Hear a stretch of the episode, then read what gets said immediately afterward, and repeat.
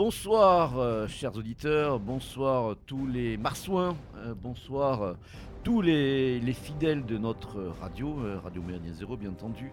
Ce soir, Monsieur PGL est de retour à la barre, hein, et ça devrait devenir plus fréquent dans les semaines qui viennent pour euh, aborder donc euh, un sujet euh, qui euh, est relatif à euh, un invité qui est un de nos anciens, euh, qui a l'âge d'être mon père. Donc, euh, bon, pour ceux qui, comme moi, ont franchi le cap de- des 50 ans. Donc, euh, quelqu'un qui vient de publier un ouvrage qui, je dois le dire, m'a profondément touché, m'a profondément même ému hein, par, par moments. Un ouvrage qui est à la fois un mélange entre des, des souvenirs personnels, euh, les, mémoires d'un- d'une vie, hein, d'une vie de, sept décennies, une vie qui a commencé donc dans les, fracas de, la fin du Second conflit mondial et qui se poursuit toujours parce que euh, notre, auteur, notre invité est juste devant moi. Et qui est donc ces souvenirs personnels, mais on va le voir des souvenirs qui sont signifiants, qui éclairent vraiment une époque, en particulier pour, pour vous, les plus jeunes auditeurs et camarades, et le pamphlet et le l'essai politique, qui est, là également un peu sur le mode euh, bah, de- d'un des derniers essais d'Éric Zemmour. Bon, je, je mets de côté le, le contenu, bien sûr, mais dans la démarche qui était la sienne, le suicide français notamment.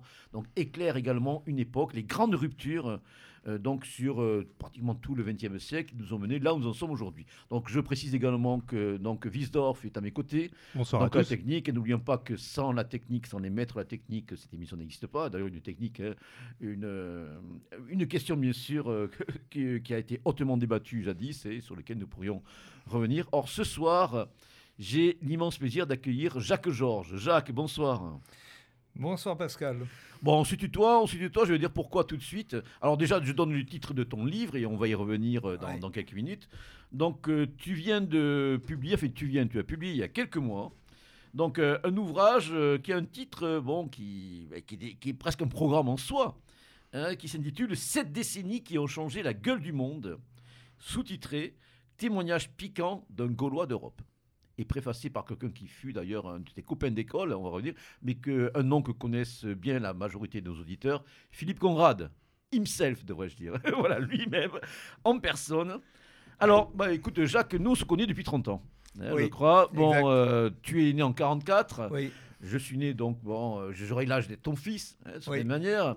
On s'est connus en 90, je crois, sous le beau soleil de Provence, exact. dans une majestueuse bâtisse, Oui, hein, que certains baptisent euh, du bon nom euh, romain de Domus oui, la Domus Europa, Ouais. hein, dans le cadre des légendaires et célèbres universités du Grèce, hein, qui ont connu bon, ben, leur déroulement euh, dans les années 90 et leur chant du cygne en 2000, si je me souviens bien. hein.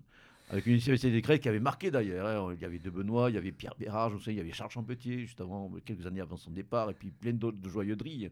Qui sont... Donc, Bah, Guillaume sommes- Fay, par exemple. euh, Guillaume Fay, il n'était pas en 2000. Euh, Non, pas en 2000, Non. mais enfin, il est, Il était je passé- l'ai- bien connu à ce moment-là. Voilà, C'est il- le moment où je l'ai vraiment connu. Il était en voie d'excommunication. là, déjà. Lui, voilà. Ah, de était- nouvelles excommunications. Je dis, je dis, bon, on va pas s'apesantir dessus. Nous sommes connus donc en 90, je crois. Donc moi, j'étais un jeune chef de groupe euh, de, de travaux à la Domus. hein. C'était organisé comme ça.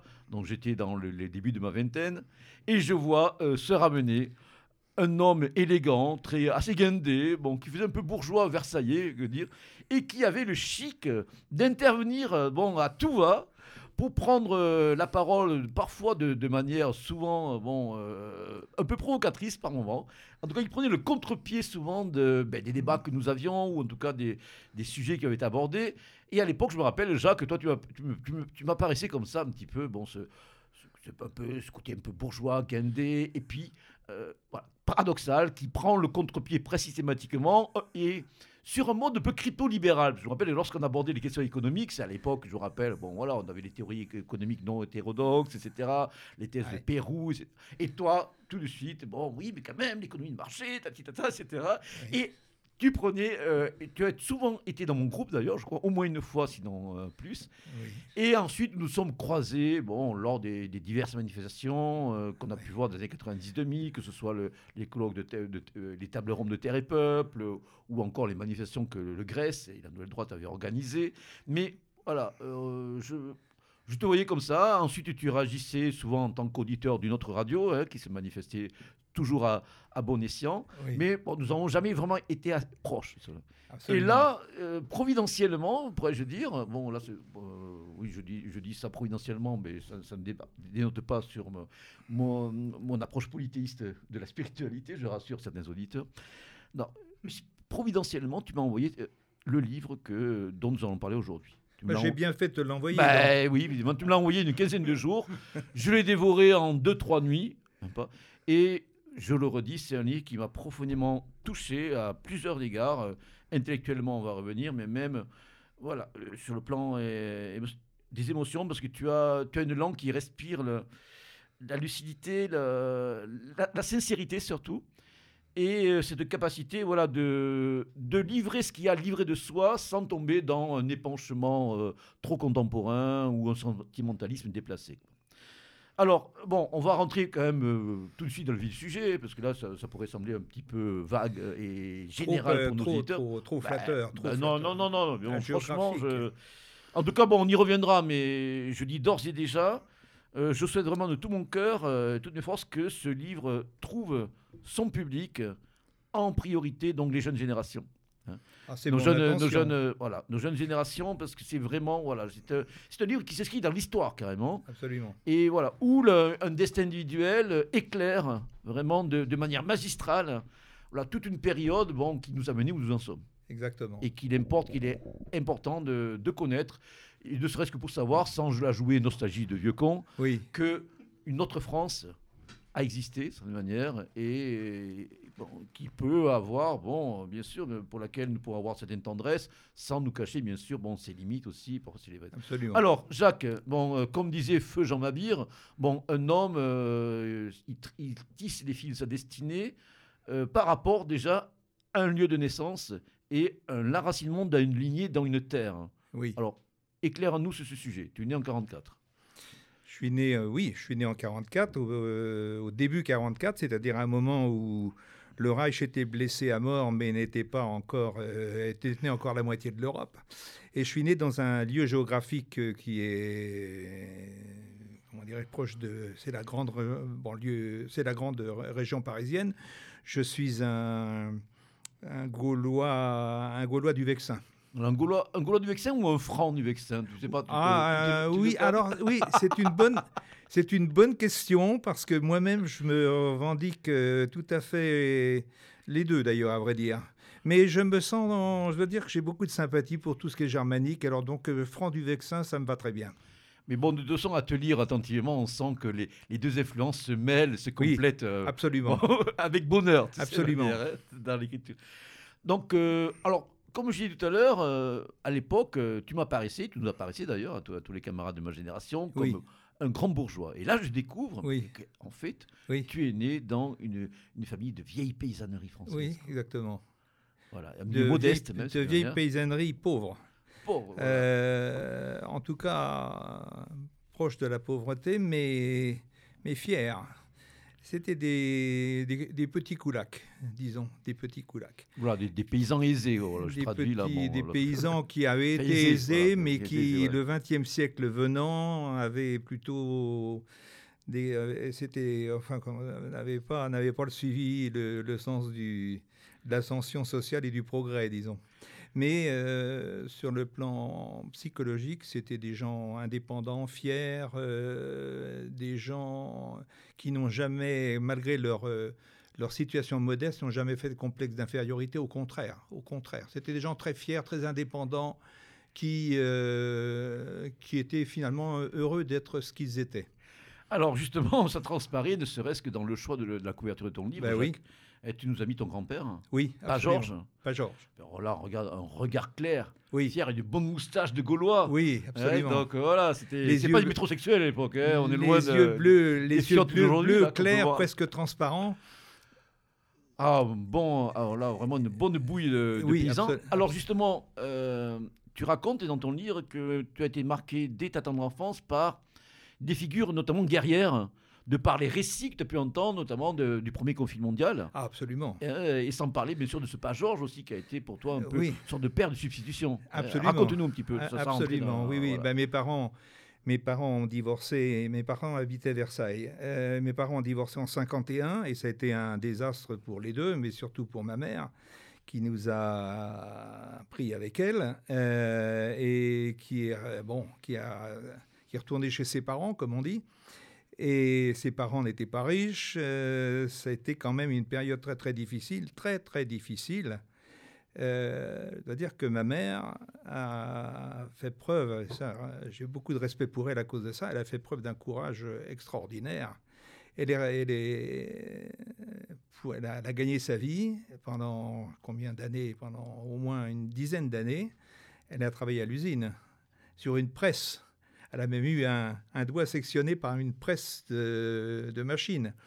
Donc, euh, et elle habitait assez loin de, l'usine. Donc, je me souviens, moi, je, la vois encore partir le matin euh, par tous les temps sur sa mobilette, revenir à midi, parce qu'elle voulait revenir à midi quand même, repartir le soir, etc. Pendant ça, pendant dix ans, euh, d'une femme qui devait avoir à l'époque 30 euh, ans.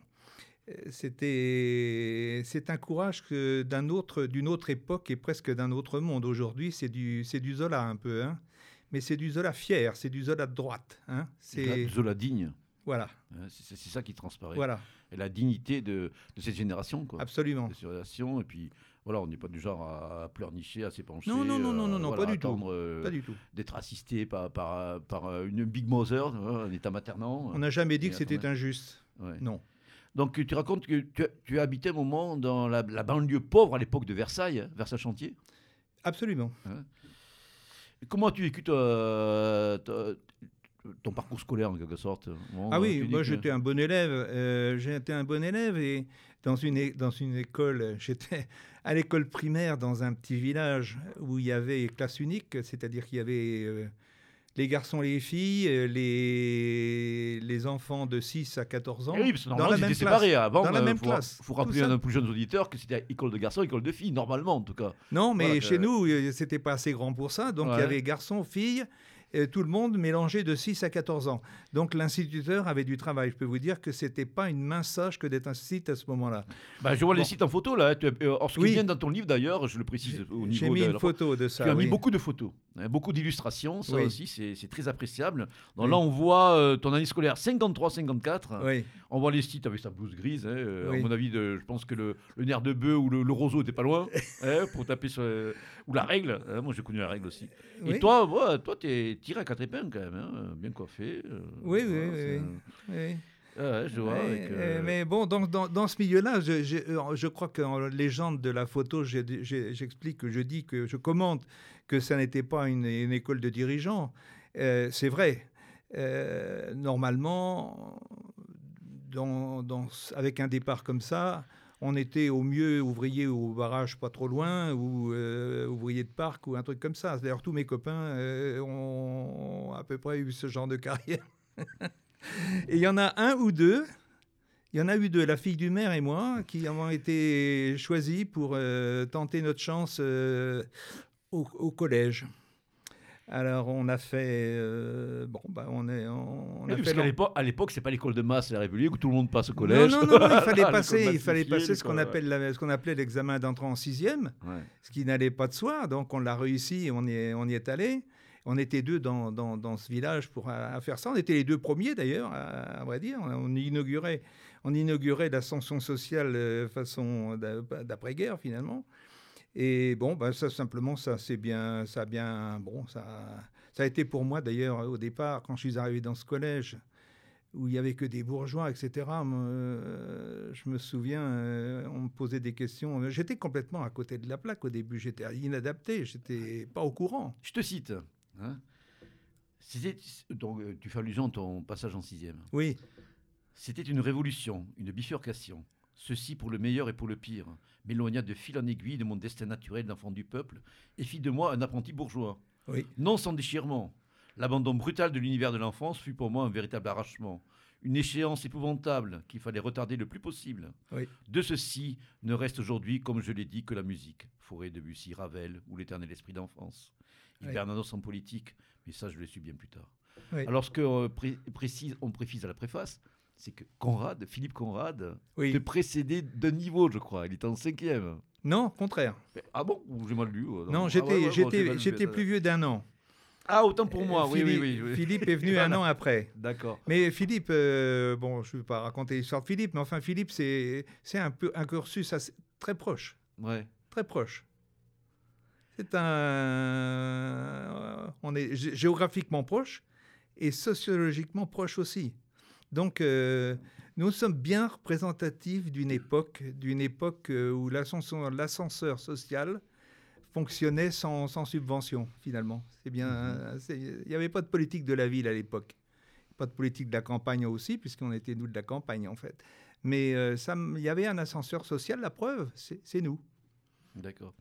Euh, tu évoques au moment là ton, ton rapport à la religion, de manière. Oui. Qu'est-ce que tu pourrais en dire justement à cette époque-là Oui, bon. Ceux qui sont très religieux, sont bien Euh, oui, religieux. oui, Non, je oui, rigole. euh, bon, euh, dans, dans ce domaine-là, mes parents, mes grands-parents, enfin mes parents, bon, je, je suis plutôt mes grands-parents qui m'ont élevé, à vrai dire, compte tenu du divorce dont je vous ai parlé. Mais euh, mes grands-parents étaient très divisés là-dessus. Euh, J'avais mes grands-parents maternels étaient des catholiques, pas pratiquants, mais des catholiques convaincus. Ma grand-mère paternelle était une catholique euh, et aussi mais discrète parce que son, elle était un peu sous le- l'autorité de son mari, pas Georges, qui lui était un anticlérical, euh, alors euh, confirmé, hein, très confirmé même. hein. Donc, Surtout dimanche- un blagueur, Ah, un et- blagueur, surtout pas un méchant mais un blagueur. Donc le dimanche, c'était Madame à la messe et lui au bistrot. Euh, voilà. c'est un peu ça. Oui, Je un dirais pas ça. la pétanque, C'est un, peu natal, ça. mais bon. Il y avait beaucoup de railleries sur la religion. C'était voltairien en diable. Mais on est quand même dans un contexte, bon, mais voilà, le- les lois de la laïcité, ça datait quelques, quelques décennies.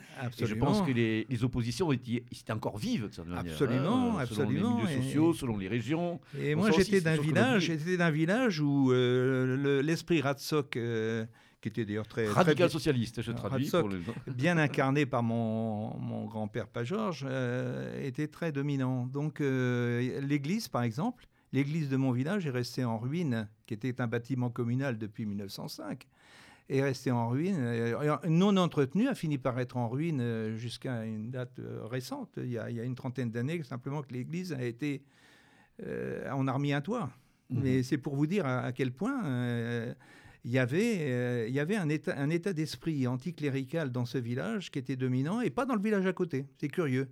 C'est comme ça. Oui, comme il y avait aussi des différences selon les régions. hein. Il y avait des, des différences, des, mi- des micro, des micro différences, puisque d'un village à l'autre, la dominante changeait. Alors, euh, le collège, à partir de 55, euh, donc toi, ton apprentissage de bourgeois, c'est Oui, dire absolument. bah, l'âge, euh, l'âge un peu magique de l'âge potage, comme tu l'écris. ben oui, 11 hein, ans. de, de cette adolescence, qu'est-ce que tu pourrais en dire? Donc, c'est les années 50. c'est- on Ah, bah, c'était oui, c'était les années 50. Je suis entré au collège en 54. Bon, 54, c'est. Donc, c'est la période du baby boom, c'est la période le- aussi de, bah, de redressement, voilà, hein, du redressement du C'est le- pays. C'est le début, c'est le début grandiose des 30 glorieuses. Les 30 glorieuses. Alors là, c'est les pleins, les, les 30 glorieuses avec euh, une paysannerie qui fond, avec une, une industrie en plein boom, avec l'absence totale de, de chômage. Il fallait vraiment ne pas vouloir travailler pour ne pas travailler.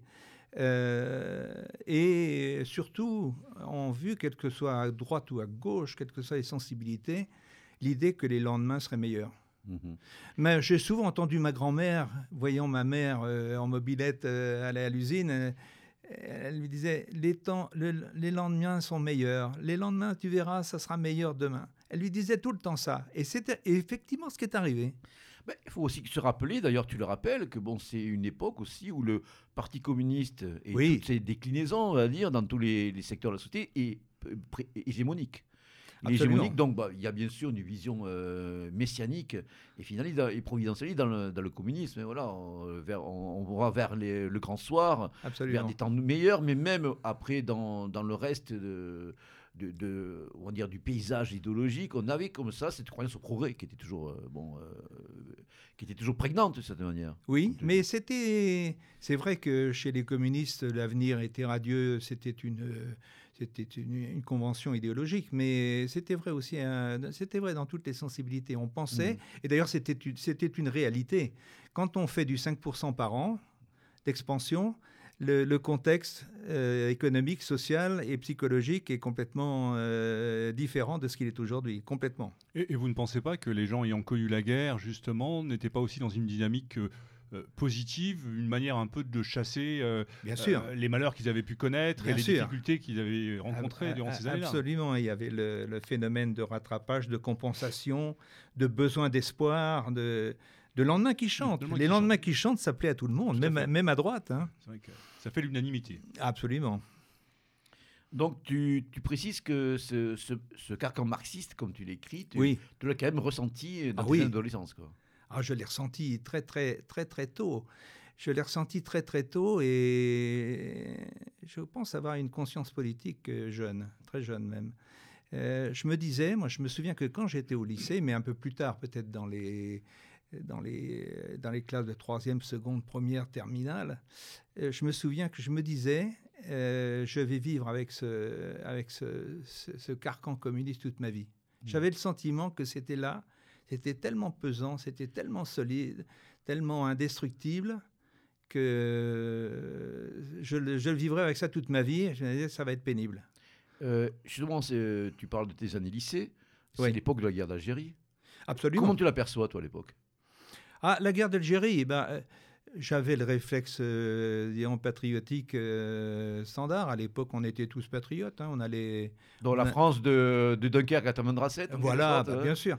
on, on avait appris euh, jeune l'Empire. Euh, avant les. J'avais appris ça avant. La carte, violette, là. Ah, exactement. avant, la, avant la décolonisation des débuts des années 60. La fin de la guerre d'Algérie, c'est mars 62. Enfin, ça, c'est la date officielle. La, date euh, réelle, elle est un petit peu plus tard, puisqu'il s'est passé des choses après. Mais en tout cas, le réflexe que nous avions tous, d'ailleurs, c'était le réflexe patriotique normal de base. Tu avais des, des, camarades qui, eux, euh, prenaient le contre-pied, euh, qui soutenaient le, FLN ou qui prenaient des positions plutôt communistes ou, euh, oui, je me souviens, décolonialistes? Je me souviens, je me souviens d'un garçon et d'une fille qui étaient un peu un peu, on dirait aujourd'hui, des qui se prenaient pour des intellectuels de gauche. Ils devaient être, ils devaient être marxistes ou communistes, qui effectivement prenaient des positions qui, moi, me choquaient déjà à l'époque. Mais euh, bon, ils aimaient Sartre, ils aimaient. Euh, bon, bref. je crois que c'était une manière d'être. Euh, d'être original, enfin, original, non, parce que c'était quand même de très loin la, pensée dominante, au moins chez les intellectuels, mais pas dans notre, pas dans notre jeunesse de, de, de lycéens. D'accord. Vous étiez où géographiquement, pardon? À Mantes. À Mantes, d'accord. Voilà, donc Mantes-la-Jolie, puis tu vas te translater plus vers l'est. Bah, tu vas monter, selon le terme connu, dans la capitale. Ah. Donc après ton bac, hein, en 62, et là, la vie étudiante, hein, rue Saint-Guillaume. Ah ben oui, alors là, là, je dois dire que oui, là, là, c'est pareil. Je dis souvent, moi j'ai perdu mon pucelage plusieurs fois. Mais mais mais, oh, mais, mais, euh, ça a été un des pucelages euh, aussi. La première fois, c'était l'entrée dans le au collège. Hmm. Euh, ça a été un, choc. Et puis la deuxième fois, c'est en 62, à l'entrée rue Saint-Guillaume. À l'époque, la rue Saint-Guillaume, c'était encore que la rue Saint-Guillaume, c'était petit, hein, Sciences Po. Hein. Mmh. Euh, et là, bah, là c'est un, un milieu, alors là, encore euh, totalement différent par rapport à, au collège de Mantes ou au lycée de Mantes. C'était trois, trois échelons au-dessus. Là, c'était la grande bourgeoisie parisienne, c'était les particules, etc. C'était des gens, bon qui était loin de moi. Mais là aussi, pareil, je crois avoir quand même une capacité d'adaptation euh, assez bonne. En, très peu de temps, en très peu de temps, je me suis senti là-dedans comme dans un poisson, comme un poisson dans, l'eau plutôt. Alors, je lis un, petit passage qui, évoque euh, ce moment. Je croyais la politique noble et les affaires médiocres. Je croyais la politique, ou du moins le politique, plus noble que l'économie. C'est dire ma naïveté de petit pécor idéaliste est totalement à côté de la plaque je n'avais pas réalisé que la politique en vérité était à la base de vente de soi, pire que le, pire de la bassesse affairiste. Comme c'est bien formulé, je pense que formulé. Ce fut mon second dépucelage, comme tu le dis. non douloureux à l'inverse du premier, mais à grande portée, à savoir le passage des codes de la petite bourgeoisie de banlieue à ceux plus élaborés, vicelards, de la moyenne ou grande bourgeoisie parisienne. La télévision était en train de naître, n'était rien, rien dans nos vies, n'avait pas encore institué le culte de la transparence et de la communication joyeuse. Euh, Sciences, euh, Sciences Po, encore tout petit et limité à l'immeuble rue Saint-Guillaume, apparu comme un microcosme lunaire avec ses codes de vieille bourgeoisie du, se- du 7e et son conformisme de gauche, où je devais faire mon trou absolument seul, tout droit tombé du ciel. J'avais le moral, l'époque était optimiste et l'obstacle fut rapidement et facilement absorbé. Absolument. Alors, euh, quelques lignes plus loin, tu fais allusion aussi à des lectures bon, euh, dont les, les noms d'auteurs nous sonnent familièrement, mais qui n'étaient pas forcément dans les codes du Sciences Po de l'époque.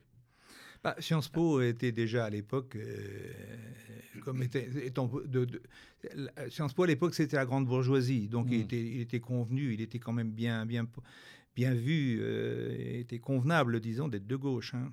Voilà. Donc c'était Madès France, voilà. Voilà, En- parce en que là, tu cites, voilà, tu lis euh, notre, guerre, notre avant-guerre de Brasillac, Bernanos, Dru La Rochelle, Paul Serran. Ah, j'ai lu, j'ai- lu- tout ce qu'on m'a demandé de lire, à vrai dire, Ouais. mais j'en ai lu plus, de, plus de, de certains côtés parce que ça me plaisait davantage.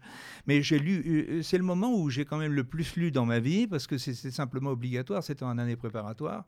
Il fallait, euh, il y avait un, un quantum à, à réaliser. Donc euh, j'ai lu tout, j'ai lu, j'ai lu le petit livre, euh, j'ai lu Mao Tse-tung, euh, j'ai lu Staline, j'ai lu euh, les grands du communisme, j'ai lu les grands de la droite, j'ai lu Burke, j'ai lu, enfin j'ai lu tous les classiques hein, à ce moment-là. Mais c'est vrai que en plus, pour mon plaisir personnel, j'ai lu ceux que tu viens de mentionner, Alors, qui ne m'ont jamais quitté. ce qui est intéressant, c'est que, bon, à continuer à te lire sur ce, ce passage à Sciences Po, mais on voit des noms de professeurs bon, Bah qui oui. ont fait leur, leur trou dans la politique politicienne, bon, Eh oui, euh, eh oui. plus ou moins honorable. Après, donc je vois ben, Raymond Barre, je vois Giscard, je vois Jacques Chirac, oui, et surtout quelqu'un dont tu vas être très proche et dont tu aurais pu être beaucoup plus proche oui, si tu précédé, Bertrand de Jouvenel. oui. Euh, Quelques éclairages, je ne sais pas si ce nom dit beaucoup de choses à certains auditeurs. Bertrand de Jouvenel, c'est quand même bon, une pointure aussi de l'époque. C'est une, euh, oui, oui, oui, oui, c'est un, c'est un, un grand monsieur, c'est un grand intellectuel qui a créé les futuribles qui existent encore, mais qui euh, est un des grands théoriciens du libéralisme, Oui, d'un euh, certain libéralisme. de certain libéralisme. Moi, je l'avais lu aussi. d'un à certain libéralisme bon, aristocratique, on peut dire. Euh, mais je l'ai connu, moi, en tant que prof de... Il était prof de, je ne sais plus, je crois que c'est d'idées politiques. Euh, non pas à Sciences Po, mais à la fac de, à la fac de droit. Fac de droit, oui. Ouais. Mais tu dis que tu as été très proche de lui. Ah, très très proche. hein, vous- Très, très proche. Vous, Euh, oui, parce que vous conversiez euh, dans des bistrots. euh, Oui, oui, oui, oui, j'étais très, très- Il t'a pris sous son aile, en fait. absolument. Hein, oui, oui, oui, il m'aimait bien et moi je l'aimais beaucoup aussi. J'avais un peu de, la- j'avais aussi de l'admiration pour lui. Mais c'était un grand homme. Mais euh, c'est vrai que nous avions un contact euh, vraiment, on peut dire euh, amical, hein, vraiment euh, très chaleureux, très chaleureux. Euh, bon. Et voilà. tu aurais pu peut-être entamer une carrière universitaire dans son Ah mais il m'a t'a proposé, proposé. il m'a proposé d'être son assistant. Et alors, c'est pour euh, un peu dire un peu l'irréalisme, totalement à côté de la plaque qui était le mien. J'ai refusé. Je lui ai dit non avec le bordel. Parce que ce moment dehors du bordel de 68. Ouais. Je lui ai dit non avec le bordel de 68. Moi, je ne veux, pas me- je veux pas mettre mes pieds là-dedans. Euh, je, bon, euh, je- j'ai dit non à Bertrand Jouvenel alors que j'étais Ben oui, rien. Non, mais c'est incroyable. Non, mais c'était aujourd'hui même. D'accord, ils ont vendu leur mère. je peux pas, je peux pas le croire, mais c'est la, c'est la vérité. Euh, Bon, donc euh, voilà. Alors, à peu près à la même époque aussi, ton premier contact avec un pays avec lequel, d'ailleurs, tu entretiendras une relation, euh, comment dirais-je, euh, je ne veux pas dire passionnelle, ou passionnée, mais bon, qui te posera, bon, quand même des, des- des interrogations par rapport à tes choix, bon, euh, axiologiques et idéologiques, c'est Oui. les États-Unis.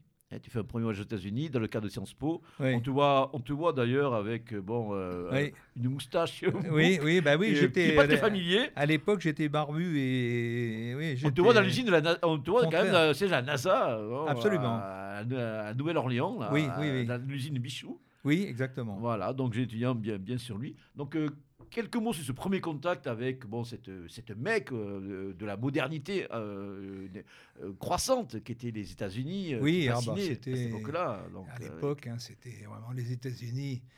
Les États-Unis, c'était une fascination parce que dans mon village, d'ailleurs, il y avait un, un villageois jeune et plutôt plus distingué que la moyenne qui était parti faire fortune là-bas, qui a d'ailleurs échoué et qui est revenu. Mais enfin, malgré tout, je me souviens que le village, on était bouche bée devant ce, gars-là, en disant vraiment, il est allé aux États-Unis, il a travaillé aux États-Unis, il connaît les États-Unis. C'était extraordinaire. Bah, à l'époque, les États-Unis, c'était presque tout. C'était, je ne sais plus quel pourcentage du PIB mondial.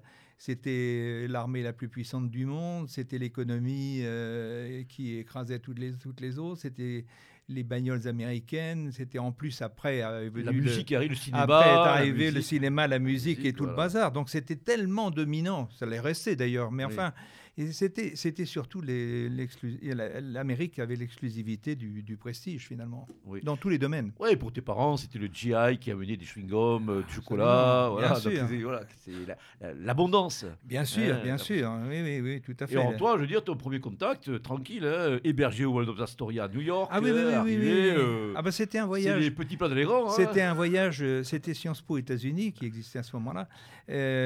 c'était financé, le voyage était financé par le département d'État américain. Donc euh, c'était un voyage de, grand, grand luxe, hein, vraiment de grand luxe. Et en plus, c'est nous qui faisions le programme. On voyait qui on voulait pratiquement. On a failli être vu par. On a failli serrer la main du président Johnson. Euh, non, non c'est vrai. Son aide nous a dit.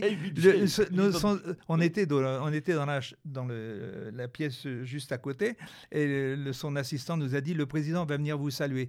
Et puis finalement non, il n'est pas venu nous saluer. Il a dit je m'excuse, il a été pris par autre chose. Mais enfin bon bref. Donc on a vu plein de gens importants.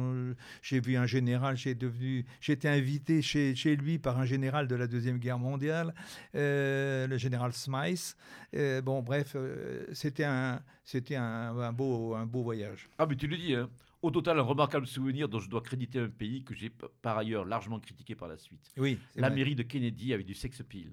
J'aurais fort, fort bien pu virer US. Oui. Comment ça aurait tourné à plus long terme est autre histoire? Oui. On a plusieurs vies dans la vie. Surtout quand le monde change à toute vitesse. Oui, absolument. une impression, voilà, de le progrès euh, galopant, euh, l'optimisme aussi. Il y a les, dans la vie, dans la vie, il y a les convictions, il y a les, il y a les certitudes, il y a les choses solides. Euh, et puis il y a également les circonstances. Hein. Les circonstances, le hasard joue un grand rôle dans la vie. Alors j'aurais pu effectivement, au moins à court terme, j'aurais pu virer un US. J'aurais pu. Mais peut-être qu'à long terme, ça, aurait, été, ça aurait posé problème. Je pense qu'à long terme, ça aurait posé problème, mais ça aurait pu se faire. Et vous pensez qu'à l'époque, il y avait une véritable euh, opération de séduction auprès de la jeunesse Ah oui, euh, oui. Ah oui. Ah, tout à fait. Mais d'ailleurs, ça existe encore. Hein. Oui, tout à fait. Maintenant, ça s'est dirigé plutôt vers les banlieues. et mhm. Mais à l'époque, euh, à l'époque, c'était plus petit. Oui, mais, les moyens n'étaient pas tout à fait les mêmes. Non, exactement. Non, mais c'est exactement l'esprit.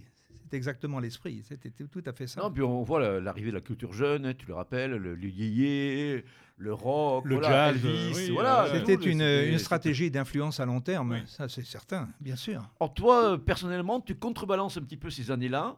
Et tu le racontes également avec ton un, séjour d'une semaine en forêt noire. Et ah là, c'est le premier, contact, au premier contact que j'ai avec cette Germanie. Absolument. Eh, cette Germania qui va compter tant pour toi. C'était pas seulement tout à fait mon premier contact parce que moi, je me suis toujours perçu comme germain, finalement. Fondamentalement. Tout à l'heure, on a dit gaulois germain, mais. Euh, euh, je ne sais pas, je me suis toujours perçu comme, euh, franc, germain, appelons ça comme on veut, mais enfin, je me suis toujours senti proche de la Germanie. Alors effectivement, étant à Sciences Po, j'ai fait un séjour d'une, je semaine avec d'autres élèves dans un, dans un château de la Forêt-Noire. qui c'est vrai que ce séjour m'a marqué profondément parce que c'était l'inverse finalement du séjour aux États-Unis. C'était le, c'était la forêt profonde c'était euh, les nuits de Valpurgis. Je retrouvais mon brasillac. voilà, c'était ça. Ah, et puis le soir, il y avait, le soir, il y avait des, euh, des on il y avait un musicien parmi nous et, on chantait. Je me souviens, on chantait tous des, des chansons de Lenny Scudero. Donc euh, c'était ah, c'était très romantique, c'était Van der Van der, Van der il y a un petit côté Van der. Voilà, exactement, oui, c'est ça. Et alors, bon, dans les pages qui suivent, effectivement, tu, comme nous sommes en train de le dire, mais tu décris cette, euh, cet optimisme, euh, ce, progrès, cette modernisation, en fin de compte, pour le meilleur pour le pire de la société française du début des années 60. Oui. Euh, et surtout, bon, c'est ce moment gaulien et gaulliste. hein, qui va voir bon, la France essayer de rejouer encore un rôle avec la politique industrielle aussi, hein, néocolbertiste de De Gaulle. Quelques mots là-dessus, justement. Sur cette, toi, à cette époque-là, pareil, tu es toujours dans tes études? Bah, de cette manière, en tout cas dans, dans, cette, dans cette deuxième moitié des années 60 Oui, bah, la deuxième moitié des années 60, c'est c'est le, le, sommet de la, des Trente Glorieuses finalement. Euh, les Trente Glorieuses se termineront brutalement euh, en novembre, je crois que c'est novembre 73, avec le, les prix du pétrole, la, crise du pétrole, oui, la crise du pétrole. Mais euh, les années 60, bon, les années 60, tout va bien, hein, tout va bien, mais c'est, il y a tout de même en profondeur, il se dessine quelque chose qui, qui apparaîtra au grand jour en mai 68 c'est-à-dire, il se dessine quand même un mouvement dans les campus américains, puis précédé d'ailleurs en, en France, tout vient, tout vient de la France finalement, tous ces mouvements de, déconstructeurs, ça, ça, apparaît dans les années 60 la French Theory, là. Hein, la French Theory. Voilà, bon, à la suite de l'école de Francfort. Voilà, exactement. Là, on avait, voilà, on avait Derrida, on exactement. avait on avait Foucault. Bon, euh, Foucault, bien sûr. Voilà, bien Foucault, bien sûr. Mais là, tu décris bien aussi. C'est au moment où tu dis, bon, euh, tu, tu parles des, voilà, des, Beatles, John Ford, John Wayne, Kennedy, Marilyn, les Beatles, Rolling Stones, West Side Story.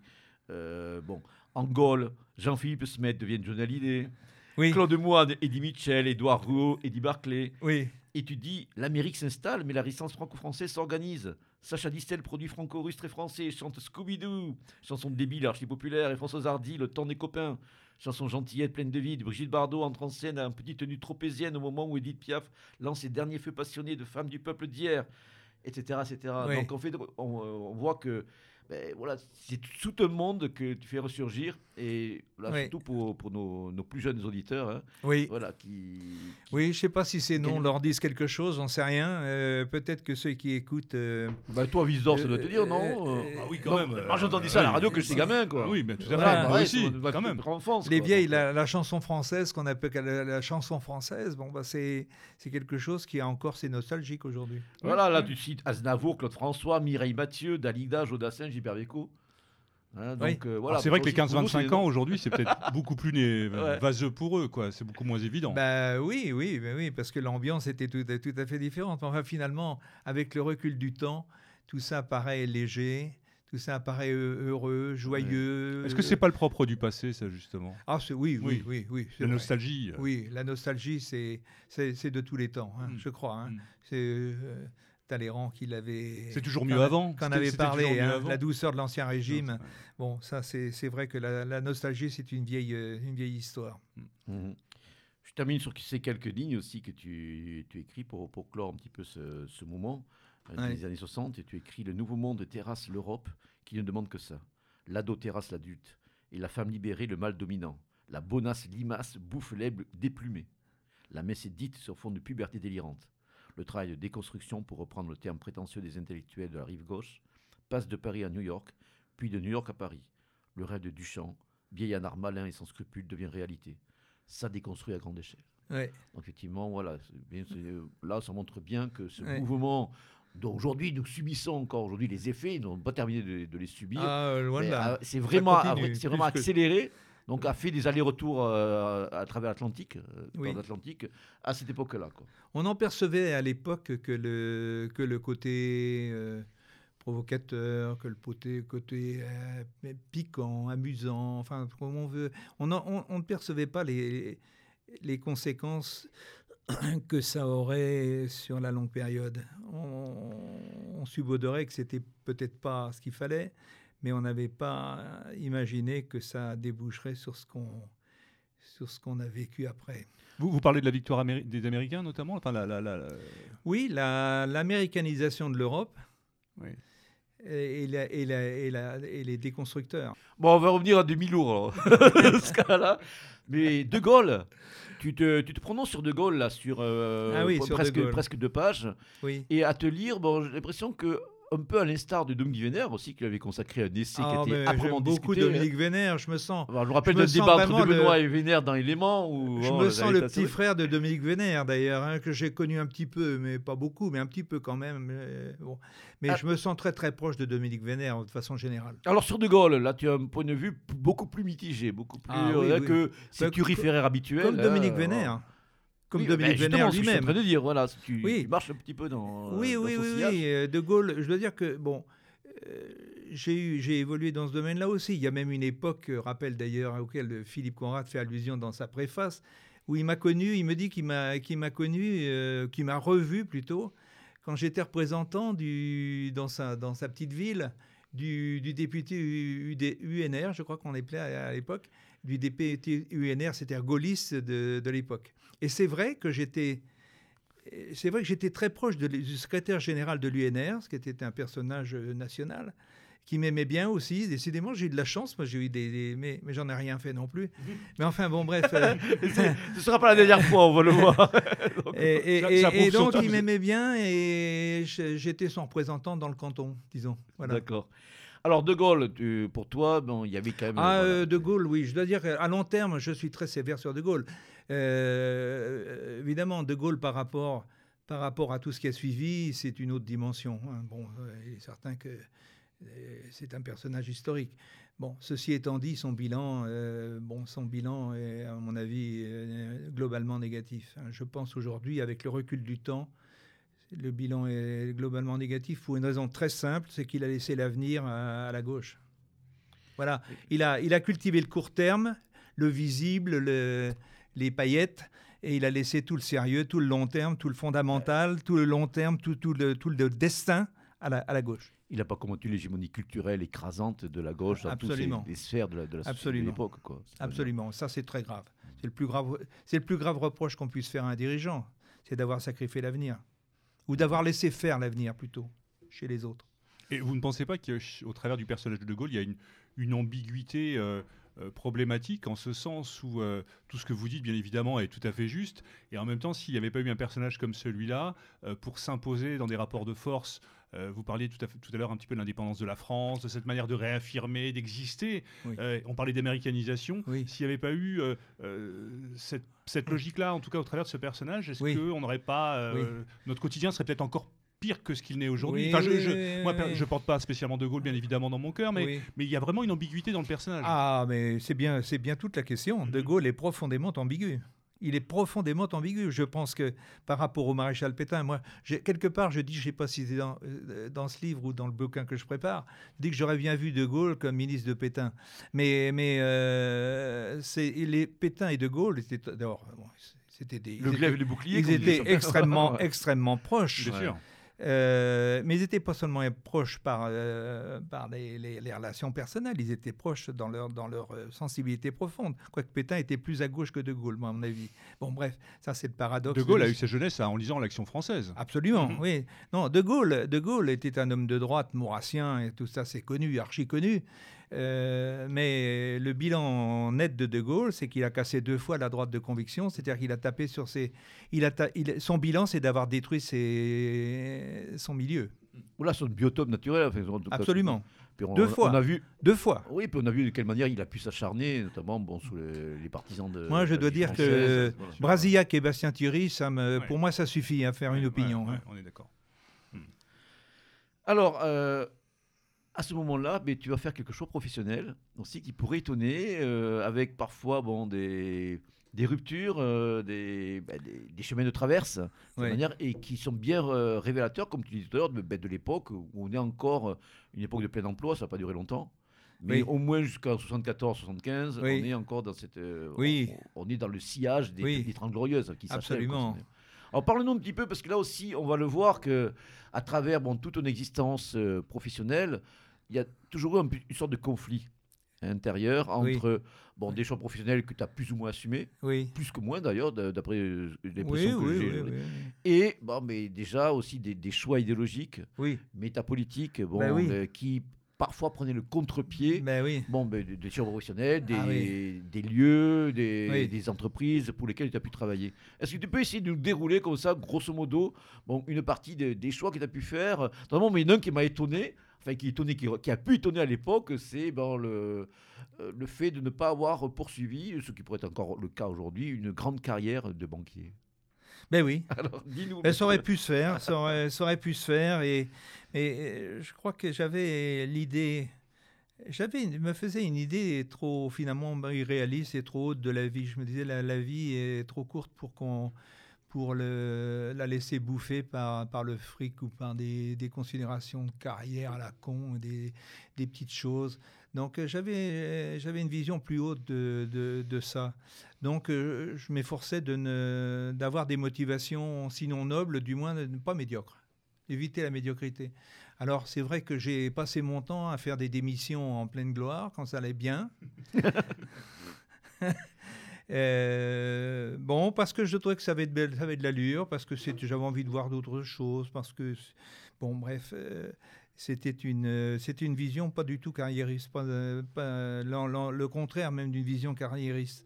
Mais j'étais quand même malgré tout euh, dans le milieu des affaires. Euh, bon, donc c'était deux univers.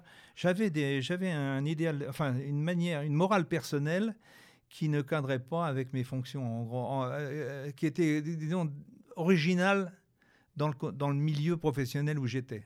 Alors, les gens ne comprenaient pas tellement, tellement bien, d'ailleurs. Je me souviens d'ailleurs d'un banquier, un grand banquier qui me connaissait assez bien, qui me, qui me faisait passer pour un royaliste, qui est quand même drôle. Il savait, il avait senti que j'étais un mec de droite, mais euh, comme pour lui, euh, de, de droite dure, c'était royaliste. Alors, j'étais royaliste.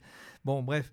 Donc, euh, c'est vrai qu'entre mon milieu professionnel, euh, et puis mes, mes choix, disons politiques, du moins idéologiques, personnels, il y avait, il y avait une... Euh, il y avait une grosse une dichotomie là, euh, pas toujours facile à vivre. Mais avant d'en arriver plus en détail là, une petite séquence aussi que je voudrais aborder, qu'on aurait pu dépasser et, sur lesquelles on aurait pu faire l'impasse, c'est aussi bon, dans le genre les voyages forment la jeunesse. Ah oui. Hein, donc tu as eu aussi. Ah bah oui, oui, oui Là aussi, on te lit, j'en rêve. Moi, j'aurais aimé faire au moins le quart de ce que tu as pu oh, faire. Oh non, non, non, non. Bah écoute, euh, oh, voilà. j'aurais une belle traction là, hein, une belle traction ah Citroën. Ah oui, oui, ça c'était en 66. En 66, 66 voilà. En 65, c'était l'Amérique. En 66, c'était le Tour d'Europe. Alors, on a fait euh, Paris, euh, Berlin, Moscou. Moscou, sous Brejnev. oui, sous. Ah, ouais, ouais. Euh, oui, euh, et ensuite euh, Istanbul, enfin Constantinople. et, puis tu, tu marques, oui, Belgrade, Athènes, Belgrade, par Athènes, Belgrade, l'Autriche, la Vienne, etc. Oui, on a fait un tour d'Europe. Oui, bah oui, à l'époque, bah, à l'époque, j'étais, j'avais besoin de découvrir, je sais pas, j'aurais pu, j'aurais pu faire comme Jean Raspail peut-être un peu. Je, disons que les, les grands horizons m'auraient tenté, oui. Donc enfin, je ne pouvais pas parce que j'étais déjà trop engagé dans la vie professionnelle, dans la vie euh, sinon professionnelle de, et, et, et, et, voilà, et familiale. Et voilà, donc là aussi tu marques, euh, bon, ben, la, la récré est finie. Tu, oui. te, tu, te, maries en 69. Eh oui. Bon, on va pas, on va pas, pas forcément développer là, en tout cas dans le cas de cette émission sur, oui. bon, ben, le, le, on va dire le, le compagnonnage qui t'a uni à, une, à, Marie Armel. Hein, euh, oui, bah, son vrai euh, oui, enfin je l'appelle Marie Armel. Son vrai nom c'était Marie-Antoinette. Oui. Euh, ce qui donne tout un, tout programme déjà. Oui. C'était bon, une famille royaliste. Donc des, des, enfants, voilà, de, deux filles, un garçon, je crois. Oui. Hein, assez tôt, une première fille. Oui. Et puis bon, ben là, l'entrée justement donc dans ce monde et surtout également autre euh, euh, moment important de, de la vie d'un jeune homme de l'époque, ce n'est plus le cas aujourd'hui, le service militaire aussi. Qui pense, ah ben, le service militaire quoi. à l'époque, c'était pas une plaisanterie. Hein. En tant qu'aspi d'ailleurs. C'était une, c'était ouais. une. Euh... Non, c'était encore, on était encore proche de la guerre d'Algérie et on était encore dans la dans la conscription, donc. Euh, le service militaire, c'était, euh, c'était, euh, à l'époque, c'était quand même déjà réduit à un an, hein, donc faut pas non plus exagérer. Enfin, bon, j'ai fait l'école d'officier. Là, tu racontes que tu as fait le, le, peloton préparatoire aux écoles d'officiers de réserve et oui. que ça rigolait pas, quoi. Ah non, ça rigolait Tombé pas. sur gars, un gars de la Légion. Ça, ça rigolait pas du tout avec, un, avec un officier de la Légion. Et, et, non, non, ça rigolait pas du tout. Il y a même eu. Euh, euh, dans notre petite équipe, là, on était, je sais pas, on n'était pas nombreux, on était peut-être une quinzaine. Euh, il y en a un qui, au début, très rapidement, il a, il a failli se suicider. Il a, il a tenté de se suicider tellement, tellement. C'est vrai qu'on en bavait, on avait tellement de d'épreuves, pas seulement physiques, mais également mental. hein. C'était du bourrage de crâne terrible. C'était c'était du, du, dre- du dressage à la prussienne, vraiment.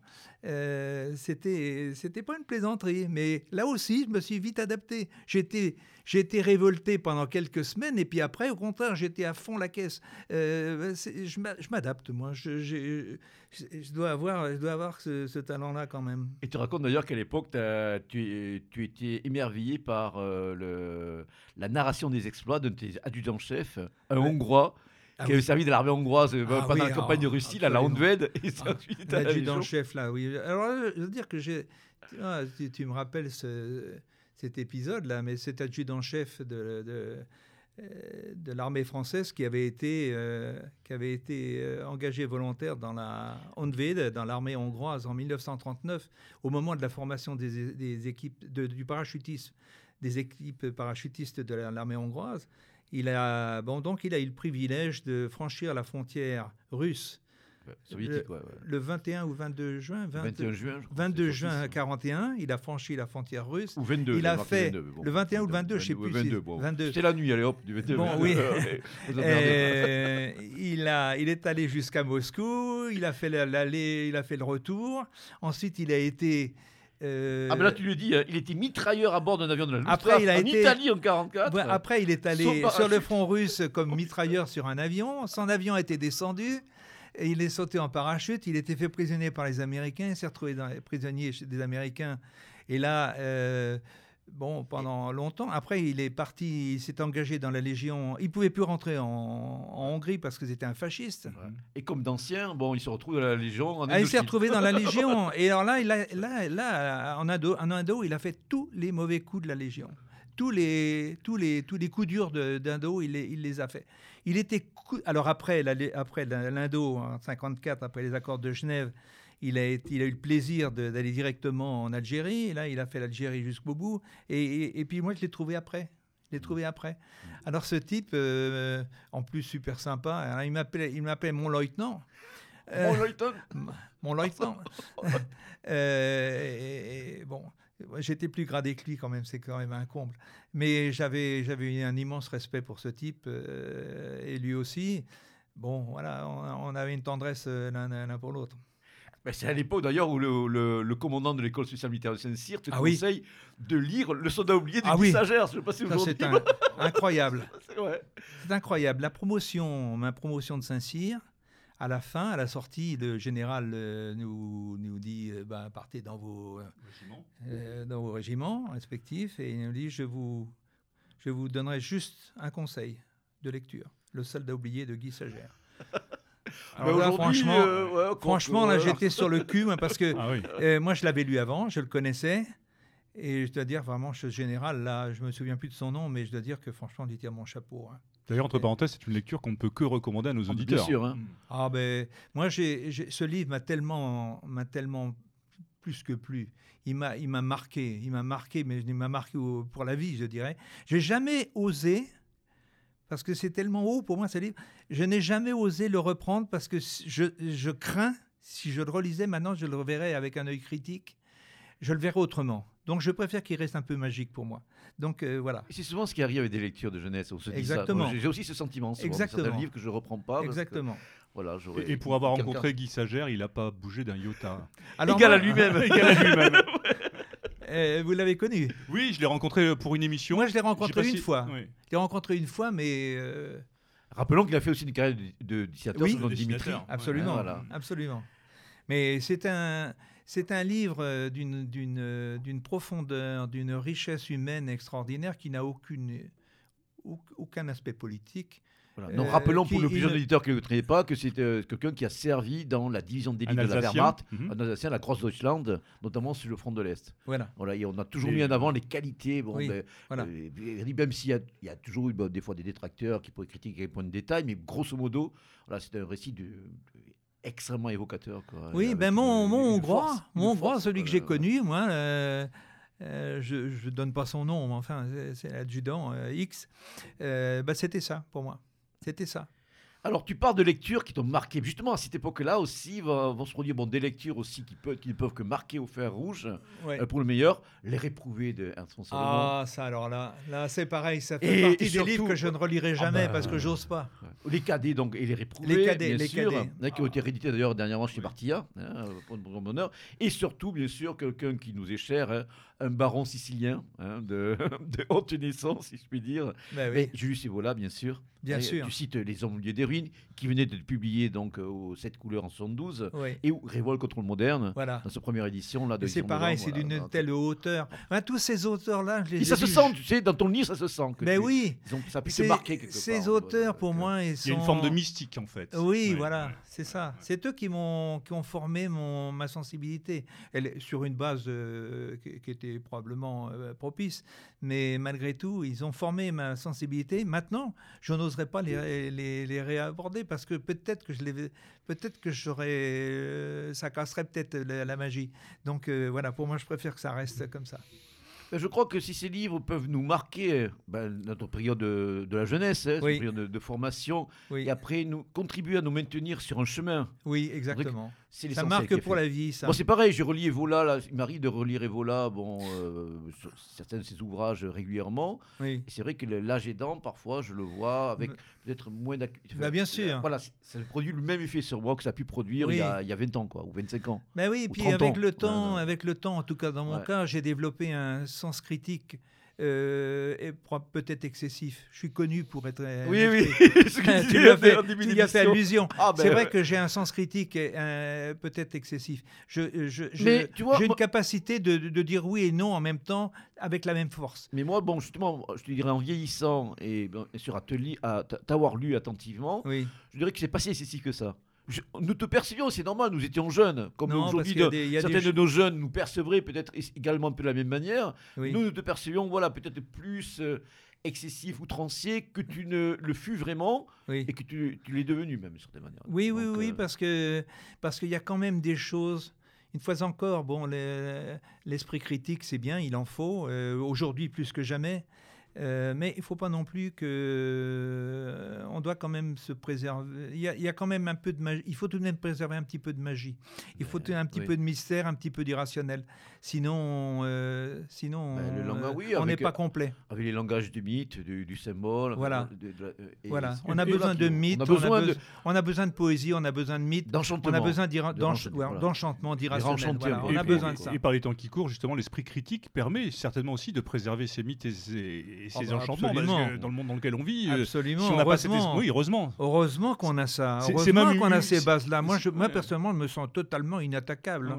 On peut venir m'emmerder avec les, avec les droits de l'homme. Ça me, ça me, ça, me- ça- ça me fait, ça glisse comme les, œufs- comme la flotte sur les pattes, sur les, les, les plumes d'un canard. Je- dirais même que l'esprit critique, c'est presque une des premières vertus éducatives à donner à un enfant aujourd'hui dans, le Absolument. monde dans lequel on vit. Absolument.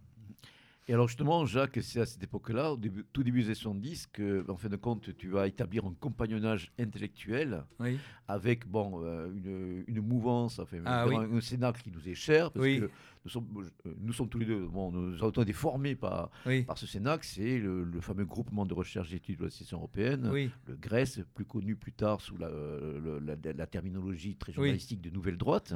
Donc toi, tu vas commencer à fréquenter le GRES, euh, première mouture, on va dire, Absolument. des années 70, donc un Grèce qui était très anti-égalitariste, très nietzschéen, euh, très anti-freudo-marxiste, hein. Exactement. encore bon, plus ou moins crypto, enfin pas vraiment encore anti-libéral, Oui. hein, bon, qui, qui- dans la lignée d'Europe Ah oui, Action. donc oui, il- déjà il- antilibéral, oui, il a toujours été. commence un petit peu, mais bon, euh, ça, ça- ça- ça sera prononcé plus à la fin des 70. Oui. Mais déjà, voilà, il y avait, il y cette, opposition contre la décadence, contre, avec euh, notamment des personnalités, bien sûr, comme Alain Benoît, qui fut une, Oui. euh, Louis Rougier, hein, un peu connu. Ah, et tu parles, je crois, de ce livre le, qui m'a aussi marqué, moi, à l'époque, moi, moi, ça m'a marqué. le conflit du christianisme Ah, ça, je dois dire que c'est un livre. un- primitif et de la civilisation antique. Ah, absolument. Euh, Louis Rougier, le conflit de la civilisation euh, Euh, antique. an- antique et du, Et christia- christi- et du primitif, premier voilà. christianisme. C'est pas, tout à, primitif, pas ouais. tout à fait ça le titre, mais c'est en gros c'est ça. Et puis euh, le discours de Cels aussi voilà, contre les chrétiens. à l'époque. Et ça, je dois dire, je m'en sers encore ce bouquin que je n'ai pas relu non plus pour la même raison. hein. je m'en sers encore tous les jours parce que je, je suis environné, c'est le hasard, je suis environné par des copains qui sont des militants cathos. Même encore hier. ouais. Bon, Oui, donc, disais euh, que bistrot, là, donc avec, je euh, leur ressors, je leur ressors du Rougier régulièrement. Ah ben moi, c'est vrai qu'aussi, ce sont des ouvrages Ça que m'a marqué lus, euh, profondément. bah, J'avais 20 ans ou 21 ans. Parmi les premiers ouvrages que j'ai pu lire à la suite de- des idées à l'endroit, Oui. des, vues de droit de Benoît, ou le nouveau discours de européenne de Guillaume Fay, ou le Tuer, le soleil re- retrouvé, Sperborn de Mabir, c'était les premiers bouquins vraiment que j'ai lus. Ouais. Quand, comme toi, j'ai fait ce cheminement, avec bon, quand même euh, au moins deux décennies de distance, Bah oui. même pas une décennie, euh, une quinzaine d'années de distance. Moi, ça a été à la fin des années 80. Mais c'est vrai que ce sont des ouvrages voilà, qui nous marquent à un certain âge. Bien sûr. Et en fin de compte, c'est vrai qu'après, moi, moi aussi, j'ose pas trop le reprendre.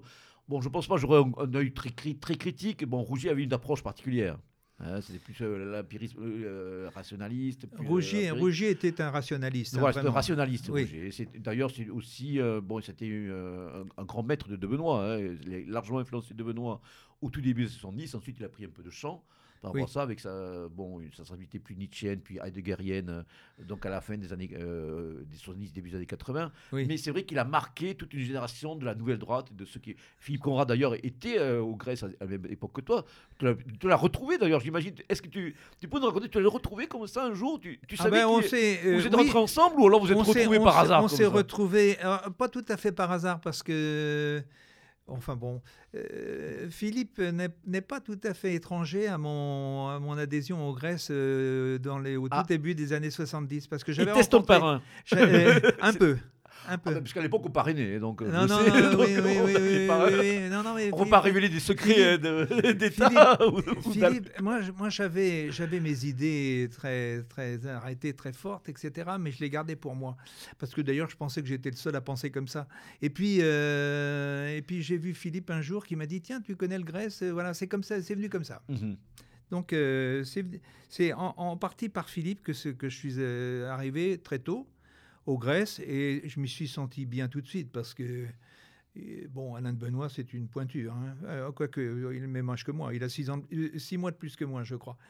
Oui, Enfin, c'est- décembre 43, lui. C'est une, Ouais. c'est une pointure. hein. Alors, il a, il a ses, peut-être ses défauts, mais enfin, c'est, c'est, tout de même un grand bonhomme. hein.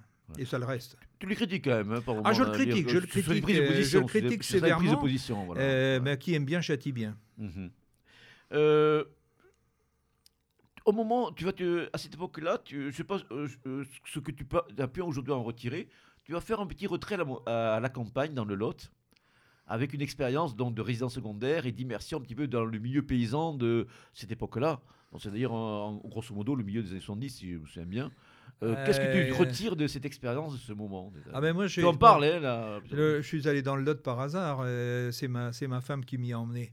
Euh, mais euh, j'ai adoré ce pays, puis je, l'aime toujours. J'adore le, Lot. euh, c'est une, c'est une région très rurale, de tradition rurale, de tradition paysanne, de, de vignobles, de vieux châteaux, de, de ratsoc aussi d'ailleurs, mais enfin des ratsoc que, que je, avec lesquels je peux vivre, parce que c'est des ratsoc à la, les à la manière- je rappelle. hein, oui, oui, oui, mais même les jeunes doivent avoir entendu parler des, des- du Ratsoc, non? Pas trop? sûr, hein. Ah, bon, oh là, Bon, bon.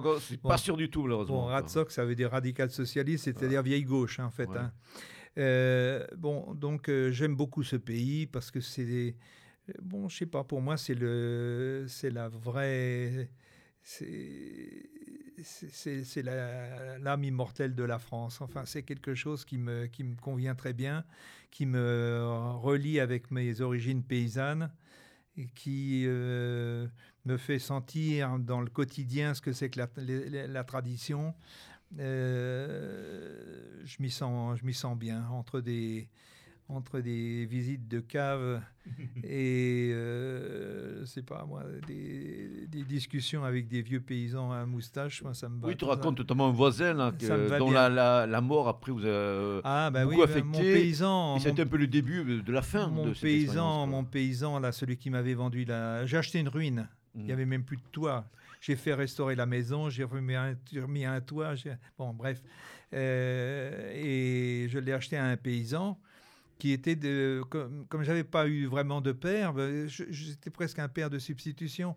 C'était un paysan très pauvre, très très pauvre, mais un- une personnalité, vraiment une personnalité. Alors, je me suis attaché à lui beaucoup, puis quand il est mort, il est mort parce que bah, il est mort d'un cancer du foie parce qu'il avait bu un petit peu trop de vin de Cahors, quoi. C'est ça le problème. Et en plus du vin piqué, parce qu'il est son vin, son vin, sa cuve n'était pas parfaitement. Je pense que c'était pas il n'avait pas pris de cours d'hygiène. Mais enfin, en tout cas, bon, bah, il est mort d'un cancer du, foie et euh, bah, ça a été terrible. Pour moi, ça a été terrible. D'ailleurs, euh, trois ans après, j'ai vendu la maison. Mais malgré tout, chaque année, je retourne dans le Lot. J'y retourne dans le Lot. Maintenant, j'ai une autre raison d'y retourner, une raison, disons, supplémentaire. Ce sont les festivals de musique. Et comme j'ai toujours été mélomane, je suis de plus en plus mélomane, de plus en plus passionné par tout ce qui est artistique.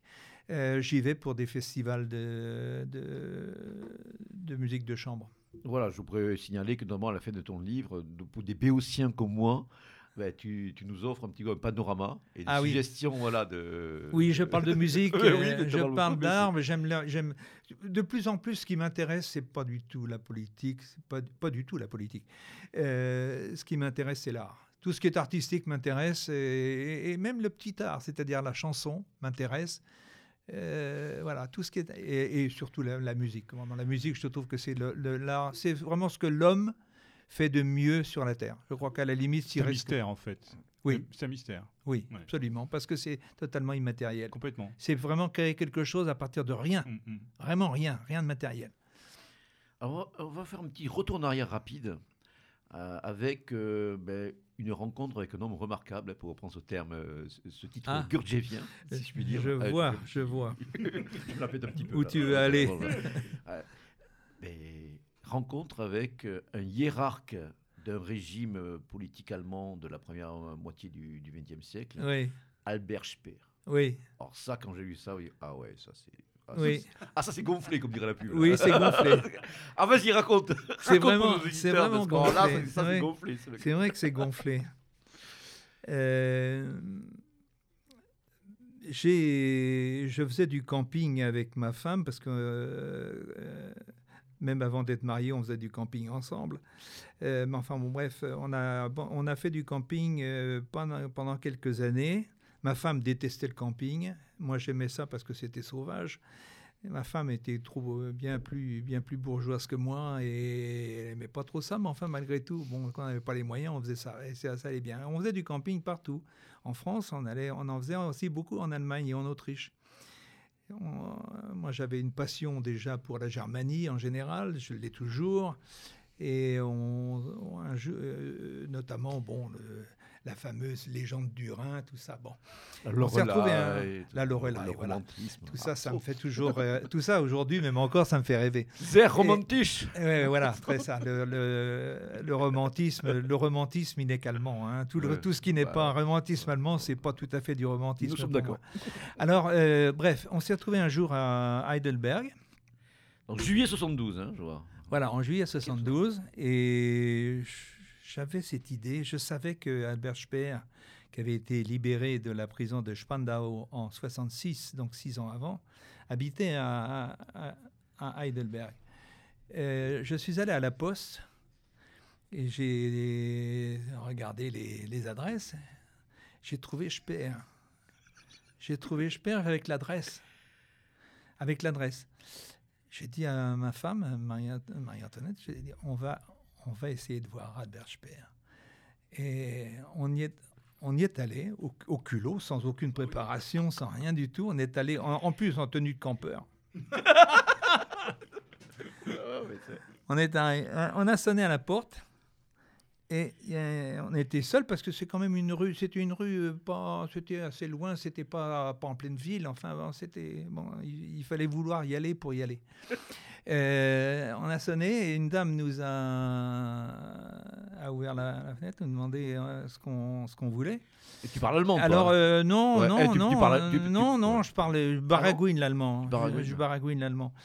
Alors, euh, je lui ai dit en, baragouinant que je serais, on serait très heureux de rencontrer le docteur, euh, Albert Speer. Et à notre grande surprise, il nous a dit euh, Bon, je vais voir. elle, a, appelé et quelques instants après, on a vu arriver. Elle a ouvert la porte. On est arrivé, hop, qui, on, avait Albert Speer devant nous, qui nous tend la main. Albert Speer lui-même, un grand homme, vraiment un type impressionnant physiquement, euh, un, seigneur.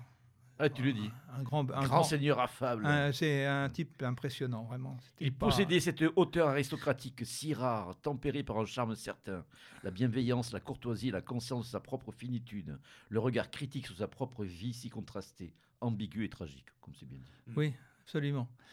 Alors, euh, il nous a, bah, il nous a, il était sûrement surpris de voir des, des, pas des locteux, mais enfin des campeurs, des Français, des, qui parlaient en plus qui parlaient, qui parlaient même pas allemand. Euh, bref, mais lui parlait bien français, qu'il avait appris apparemment en prison. En tout cas, il parlait bien français, très bien le français. Euh, il nous a dit, ben, je vous en prie, euh, venez, suivez-moi. On est allé dans une pièce avec son grand chien blanc. Et, on s'est assis sur des, canapé, là, il nous a dit, ben voilà, ben je vous écoute. Euh, et alors, donc, euh, on pouvait lui poser les questions qu'on voulait, etc. D'abord, pourquoi est-ce que vous êtes... Euh, il m'a posé quand même la première question, et lui, il m'a posé la première question, pourquoi est-ce que vous êtes venu me voir? Ouais, quand même. alors, alors, bon... Et toi, tu lui dis quoi? Tu lui dis quoi, toi? Bah, je, lui ai dit, je le dis dans le bouquin, j'ai dit que j'étais... J'avais lu, j'avais lu deux, deux livres. J'avais lu le, Au cœur du Troisième Reich. Mhm qui était paru un petit peu avant. Euh, et puis j'avais lu euh, et j'avais également euh, lu des bouquins sur l'architecture. L'architecture du Troisième Reich, ça c'est un sujet qui me... Oui, mais là tu, mets la couverture d'un très beau bouquin que j'ai pas d'ailleurs, j'aimerais bien avoir, Léon Crayer. Voilà. Léon Crayer. Oui, c'est-à-dire que le, L'architecture, c'est un sujet passionnant aussi, euh, en particulier l'architecture nazie, parce qu'on on a tendance à dire maintenant, à simplifier à même à déformer en disant que c'était les, les, grandes, les grandes, le néoclassique euh, des années 30, etc. Mais c'était pas que ça. Il y avait trois architectures euh, dans le, à cette époque. Il y avait l'architecture populaire qui était néo. Euh, folkish, là, voilà. Voilà, folkish, exactement. Il y avait il y avait l'architecture néoclassique qui est parfaitement incarnée par Speer. Et puis, il y avait l'architecture industrielle, vraiment euh, très moderne. Là, bah, très, le Corbusier, hein, d'ailleurs, le Corbusier est admiré par les architectes fascistes. Bauhaus, c'est le Corbusier. Il y avait les trois. Et les trois étaient euh, officiels dans le Troisième Reich. Donc, euh, bon, alors ça, ça m'intéressait. Puis, il y avait quand même également le personnage historique, enfin, également le le récit de ce qu'il avait vécu, ce qu'il avait fait, ce qu'il, les, les, les, les, rapports filiaux est très complexe, d'une complexité indémêlable avec, euh, avec Hitler. Euh, en particulier la dernière, euh, la dernière entrevue où il était, il était venu dans, le, bunker. dans le bunker dire à Hitler qu'il n'avait pas exécuté ses ordres, ce qui était impensable. Mais, mais Bon, donc euh, c'est tellement poignant, c'est tellement extraordinaire, c'est tellement gigantesque, c'est vraiment une tragédie grecque. Euh, bon, c'est ça qui m'intéressait. Donc voilà, je lui ai dit, voilà, je viens, pour ça. Je viens pour ça. Alors bon, euh, il on, a, on a parlé pendant, je me souviens plus, mais, assez longtemps. Il nous a donné tout le temps qu'on voulait, hein, sans, sans, en abuser, parce que j'ai oublié de vous dire qu'il avait des, il avait plein de gens qui, je ne sais pas si c'était de la famille ou des invités, mais il y avait plein de gens dans la maison. Donc euh, il nous a donné, il, il, a quitté ses invités et sa famille pour venir nous parler. C'est quand même euh, pour tout hein, des, des, rien du tout, des locteux, etc. Bon, donc euh, on a eu le temps d'expliquer. et, ce qu'il m'a dit, il, a, il a fait le diagnostic à la fin. Il m'a dit vous êtes jeune homme, vous êtes un romantique. et il m'a dit croyez-moi c'est dangereux le romantisme. Hmm. c'est ça que j'ai gardé. Je permets de lire encore quelques lignes que oui, lui consacre pour le plus grand plaisir de nos auditeurs. Cet homme était devenu l'analyste détaché de sa propre vie. Vingt ans de prison poussent à l'introspection, surtout quand cet homme est divers à l'intérieur de lui-même et honnête. Il était détaché et bienveillant, surtout envers ceux qui ne l'aimaient pas avec de bonnes raisons. C'était un grand seigneur de la Renaissance. Je garde de cet homme le souvenir d'une âme romantique et noble, traversée en diagonale par une faille chrétienne ou christianomorphe profonde, encore qu'il fût agnostique. Il était d'hier et de demain, toujours adaptable et sensible à l'esprit du temps, mais toujours avec hauteur et élégance. Comme c'est joliment formulé, mon cher Jacques. Je le dis. Ah, merci, merci. Non, mais vraiment, moi, je suis très sensible. Bon, style. merci, mais c'est vrai Alors, que mais je tu as pense, su trouver vraiment les. les je pense mots, que c'était un personnage multiple. Je pense que la raison pour laquelle il a échappé à la, à la pendaison, c'est qu'il était, il a été perçu par les Américains comme le premier manager, un, un manager à l'anglo-saxonne. Mais- Qu'il était, qu'il était en même temps. Mais ça fait penser au dernier ouvrage d'un des grands spécialistes aujourd'hui euh, français du national-socialisme, Joan Chapoutot, Mhm. qui vient de consacrer justement un ouvrage sur le- la naissance de la culture managériale à l'époque national-socialiste. Absolument. Et voilà. Tu n'as pas lu ce bouquin? Non, Ça je pourrait te plaire. Ah ben, tu te plaire. Je ne l'ai pas lu, Voilà. mais je l'ai pas lu, mais ce que tu m'en dis m'incite à, le- Ah à ben, le faire. je te conseille de l'acheter parce que c'est extrêmement intéressant. Mais quoi. bien sûr. Et ça parlera justement bon, à l'homme justement aussi de, ben, de, on va dire, on va y revenir tout de suite. Hein, L'homme qui a travaillé dans le domaine de la banque, d'une grande multinationale. Oui. Et justement, ben, tiens, euh, ça me do- ça m'offre vraiment une, une belle, euh, une belle liaison parce qu'en fin de compte, je voulais aborder avec toi et tu le dis, euh, ça va surprendre certains de nos lecteurs. Oui. Ben, tu montres, bon, tu as d'abord euh, tenté une carrière euh, bancaire Oui. dans la banque, Oui. mais que tu as lâché presque de manière bon, Oui. insouciante. avec, euh, oui, avec un peu de légèreté, mais Ben beaucoup ouais, de déjà, légèreté. tu t'as provoqué vraiment Beaucoup de légèreté. Je me suis dit, je- si je continue, je vais finir directeur d'une banque euh, ou directeur, d'une, directeur général d'une banque régionale. Euh, est-ce que j'ai envie de faire ça? Non, non, c'est pas, non, c'est pas ça que je veux. Alors donc, bon, enfin, c'était vraiment euh, pas très malin quand même, franchement. Enfin bon, Il y a- il y a c'était quand même un- romantique là aussi. Oui, romantique peut-être, mais il y a quand même une, une ligne directrice sur votre, dans votre vie, qu'elle soit professionnelle ou, euh, ou, ou personnelle. et je vous dis pas ça par, euh, Oui. par flatterie gratuite, mais forme d'intégrité. euh, vous avez pu avoir des relations de, de proximité avec des gens qui n'avaient pas les mêmes idées que vous, sans être, je dirais, influencés par eux, mais en gardant Ah le respect et l'amitié. Ah, euh, absolument. voilà, et tout en gardant euh, ce qui faisait votre, votre originalité Ah, et, absolument. et votre euh, intégrité, qu'elle soit. euh, Absolument, absolument. Mais euh, oui, c'est vrai. J'ai passé mon temps, je passe mon temps même encore maintenant à fréquenter des gens qui n'ont pas les mêmes idées que moi, mais, mais euh, c'est possible. C'est possible. Bah, tu le Euh, dis d'ailleurs. hein, à le- condition d'avoir Ouais. l'estime. L'important, c'est l'estime. Oui, c'est ça, le respect, l'estime. Voilà. Alors c'est intéressant parce que sur la banque, tu fais, tu fais part d'une petite anecdote. Oui. Tu écris La banque me convenait, mais ce n'était pas tout à fait du business.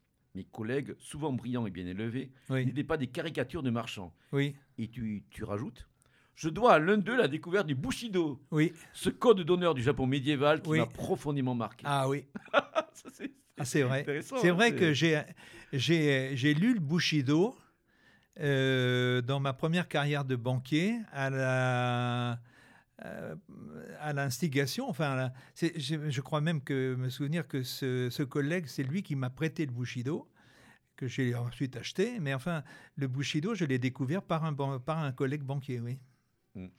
Non, c'est intéressant qu'après, bon, tu montres, mais effectivement. Mais a- euh, ce que je veux montrer, c'est que même dans, les, même dans le milieu du, de milieu du business, même dans la multi... Tu n'as pas mentionné, mais enfin, j'ai fait, les- j'ai fait de la multinationale Oui, américaine. dire, on allait y venir. Ah bon, justement. bon. Eh bien, même dans, dans tous ces milieux-là, j'ai rencontré des gens euh, intéressants. Voilà. Mais tu le dis. Des hein. gens estimables. Et Moi, c'est intéressant, ça montre que les choses sont peut-être moins simples qu'on qu'on ne le croit, en tout cas. Oui, Bon, euh, tu, tu le dis à un moment, hein, je- j'abordais les rivages de la direction financière française du multinational américaine. oui, Et ben, tu, tu précises euh, que bon, euh, tu, tu as affaire quand même à, à des gens qui sont extrêmement méticuleux, organisés. Oui. euh, qui, belle bah, qui- mécanique. Voilà, une mécanique vraiment bien, bien, bien huilée. Une mécanique prussienne. Ouais, et d'ailleurs, c'est pas, ça rejoint un petit peu aussi une partie vient- l'engouement pour, pour c'est Sper, ce quoi. qu'on- Voilà, c'est ce on qu'on vient de dire, Voilà, exactement. exactement. hein, on Oui, est, tout à fait. c'est tout à fait logique hein, dans, dans ce que tu dis. Voilà, tu, tu l'écris, hein, j'ai retrouvé un peu le passage. Euh, je reste admiratif de la qualité, de l'efficacité, de la rigueur de ces organisations. À mains égards, elles témoignent dans leur domaine, bien sûr, précisons, d'une exigence d'excellence impressionnante et parfaitement noble. Oui. Dans leur domaine, elles étaient en avance sur leur temps. Voilà leur péché majeur. Si elles ont fini par prendre un pouvoir excessif par rapport aux États, c'est bien parce que ceux-ci n'ont soit n'ont pas voulu, soit plutôt ont été incapables de tenir leur rôle de législateur et de régulateur, qui jamais ne, fut, ne leur fut contesté. Ben, L'actualité la plus brûlante Ah, nous- ça, alors là, te on est en- donne raison. On est en plein. Ah ben, on est en plein dedans. On est en plein dedans, Hein, oui, absolument. Et donc c'est vrai que ben, à cette époque-là, ben, tu, tu ne caches pas, hein, tu parles de cul entre deux chaises bah, tu montres que oui, il y, a, il y a quand même un paradoxe dans, dans, dans tes, dans ta situation, Ah oui, oui, de, oui. de tes choix. Hein, je peux m'empêcher aussi de, de trouver euh, un autre passage qui évoque ça. Tu parles de ce côté caméléon. Oui. Ce côté caméléon extrêmement ouvert, à la limite relativiste, tout se défend, c'est au fond le hasard qui dicte les engagements de la plupart des hommes, pas seulement ordinaires, souvent détachés, voire blasés. Et là, tu cites Sioran, parce qu'on on sent que Sioran aussi t'a marqué. Ah oui, oui, oui. Ah bah oui, ça j'aime beaucoup Sioran, oui. Je la dois surtout à mes décalages les, euh, plus ou moins permanents depuis l'arrachement du paradis perdu de l'enfance. Oui, Jeune prolétaire chez les bourgeois, nostalgique des fascismes dans l'immédiat après-guerre, puis dans l'Europe de la décolonisation et de la culpabilité, financier de multinationales américaines proche du Grèce, club d'inadaptés anticapitalistes. Donc effectivement, c'est à te lire, on, ben, on voit, voilà, je, je- redé- t'ai redécouvert, bon, euh, justement, bah, dans ce qui a pu euh, être un dilemme et que visiblement, ben, tu sembles assez, assez avoir assez bien surmonté, oui, hein, avoir euh, oui. assez bien vécu, mais surtout, voilà, c'est vrai que c'est en plus ce parcours professionnel qui a été le tien, bon, t'a donné quand même aussi une solide expérience. Oui. Et une capacité bon, ben, à nuancer nos, nos points de vue qui, des fois, parfois, oui, bon, peuvent apparaître euh, euh, sectaires, un peu péremptoires, Oui. bon, sans pour autant, bien sûr, renoncer à nos fondamentaux. On Oui, absolument, oui, donc, oui, euh, mais je n'aime pas le simplisme, voilà, c'est tout. Je, je- les certitudes euh, gratuites, les certitudes euh, faciles, j'aime pas trop. C'est aussi ce qui faisait peut-être aussi un peu la, la richesse du Grèce à l'époque. À une époque où une certaine droite euh, tombait dans, dans- dans- dans- dans des simplifications euh, à la fois historiques, politiques, qui n'étaient pas franchement euh, très originales ni très intéressantes. Absolument. Alors, alors que le Grèce offrait véritablement une autre, de mani- une autre manière de penser, oui, une autre ouverture, si on peut dire, dans le Oui. bon sens du terme, oui, intellectuelle, politique, philosophique. oui, c'est exact. Bah, le Grèce, euh, le, le Grèce, c'est la pensée complexe, ça toujours. ça. Mm. Alain de Benoît en particulier. Mais enfin, il est allé euh, parfois un peu trop loin dans la complexité justement et dans la- les contradictions, mais, mais euh, c'est vrai que c'est la pensée complexe et ça, on peut lui faire ce crédit. Et, et même si à cette époque-là, le Grèce, euh, il n'y avait pas que la dimension intellectuelle, et Pascal est bien justement, placé pour le voilà, venir, ouais. tu vois, mon cher Wiesdorf. C'est vrai que tu consacres dans ton livre de très très belles pages, ben, justement, à, ces- à cette aventure à laquelle j'ai fait allusion tout à l'heure, celle des, Oui. des- des légendaires et, cultissimes universités du Grèce. Ah oui, Et donc, euh, tu de très très belles pages donc, à cette domus, mais surtout à ce sort de phalanstère. hein, Oui. de, de droite radicale, on va dire, Oui, oui, de, oui. de- de nouvelle culture, comme on aimait le, on voulait la nommer à l'époque, mais qui rassemblait voilà, des, des gens venus du monde entier, je dis bien. Parce vrai. que tu as connu comme moi euh, Nestor Luis Montesanti, notre ami argentin, Oui, notre ami croate, bon, Tom Sunic et- Oui. et, bien d'autres. hein, Oui, euh, Ben, c'était, c'était effectivement, euh, les provenances étaient diverses euh, et c'était surtout l'occasion de bien connaître les gens. C'est-à-dire que vraiment, c'était des, pour des raisons déjà matérielles, euh, c'était des contacts vraiment approfondis parce que c'était vraiment un camp, un camp scout. hein. Ah. Donc, euh, donc euh, on, on avait des discussions amicales autour d'un, d'un pot. hein. Et parfois très tard le soir. Et même parfois très, Très tard le soir, même parfois. euh, euh, Gu- Guillaume Fay, par exemple, bon, bah, Guillaume Fay ne se couchait pas. Ça, D'ailleurs, on peut, on peut renvoyer nos auditeurs, alors je ne sais pas s'il est facile de le trouver, au Manifeste du Grèce, ce, ce petit ouvrage euh, qui, euh, qui, qui, comment dirais-je, qui, qui reprenait les thèmes essentiels de, de la, de la pensée gréciste, si Ouais. on peut dire. Et euh, je ne sais pas si on le trouve facilement, mais qui est un petit ouvrage euh, d'une cinquantaine de pages, je euh, ne sais qui, pas est, s'il en reste toujours, ça peut se trouver. Ouais. qui est vraiment Euh, intéressant. Et, a euh, peut-être. ouais. Mais bon, Ah bah, euh, le- Grèce- manifeste néanmoins n'aborde pas euh, ce- Oui, cet aspect. hein, Non, voilà. Alors, euh, d'ailleurs, tiens, je, me- je me permets aussi de lire un petit passage, parce que là, tu vas évoquer quelqu'un qui nous fut cher qui nous a marqué, d'ailleurs, toi et moi et beaucoup d'autres. La Domus était un phalastère de droite dure, hein, comme on l'a dit, mais ouverte et libre. Liberté totale de pensée et de parole. Absence de tabou. Inspiration haute. Argent inconnu au bataillon. Moment d'émotion, d'échange, de franche rigolade et de fraternité virile. Tout ce que j'aimais et aimerais encore si l'occasion s'en présentait. Ce sont là des événements qui marquent idées et sensibilité pour toujours. J'y ai fait de très belles rencontres, notamment celle de Berthe, engagée volontaire à 16 ans avec son père dans la Waffen-SS sur le front de l'Est. C'était à la Langemarck, je crois, hein, c'est un flamand. Combattant courageux et sans aigreur, héros modeste, bon et pur, qui incarnait et incarne encore pour moi toute la noblesse du monde. Ah oui. ah oui. Écoute, Tu moi, vois, j'ai, toi, j'ai- là, là, tu j'ai la, gorge qui se serre là, quand, quand Là, tu ah parles non, de Berthe. C'est Écoute, magnifique. moi, toi, là, la chair de poule, là, tu vois. Ah oui, moi c'est pareil. Oh, c'est quelqu'un ça qui me- m'a- Écoute, quand tu vois le contraste qu'il y a avec la diabolisation de certains parcours Ah, absolument. Et cet homme Ah oui. qui était la, la, la bonté de cœur, Ah, la- absolument. la simplicité, Oui, la, la modestie, le- absolument. faut- faut- faut- Absolument. il nous absolument. manque. Tu vois, on a On la même, un plaisir tellement. on a oh, exactement la même, Ah, euh, ben. le même souvenir, Oh la, là même, là. la même appréciation de cet homme. Berthe. Euh, Berthe, oui, moi, j'ai pareil, Ouais. j'ai- j'ai la chair de poule en en parlant, tu vois. Non, Euh, mais il est- et c'est là qu'on voit que, voilà, que les choses sont loin d'être simples, surtout Oui. cette époque aujourd'hui de- ouais. d'hystérie simplificatrice. Bah, ceux qui, peut-être, dans, euh, dans ceux qui nous écoutent, il y a peut-être des gens qui ont connu Berthe. Ben, si Georges, est notre ami Georges il- Ah bah, qui l'a connu. magnifiquement chroniqué oui. et qui était présent parmi nous, hein, Oui. que nous avons connu à cette époque-là.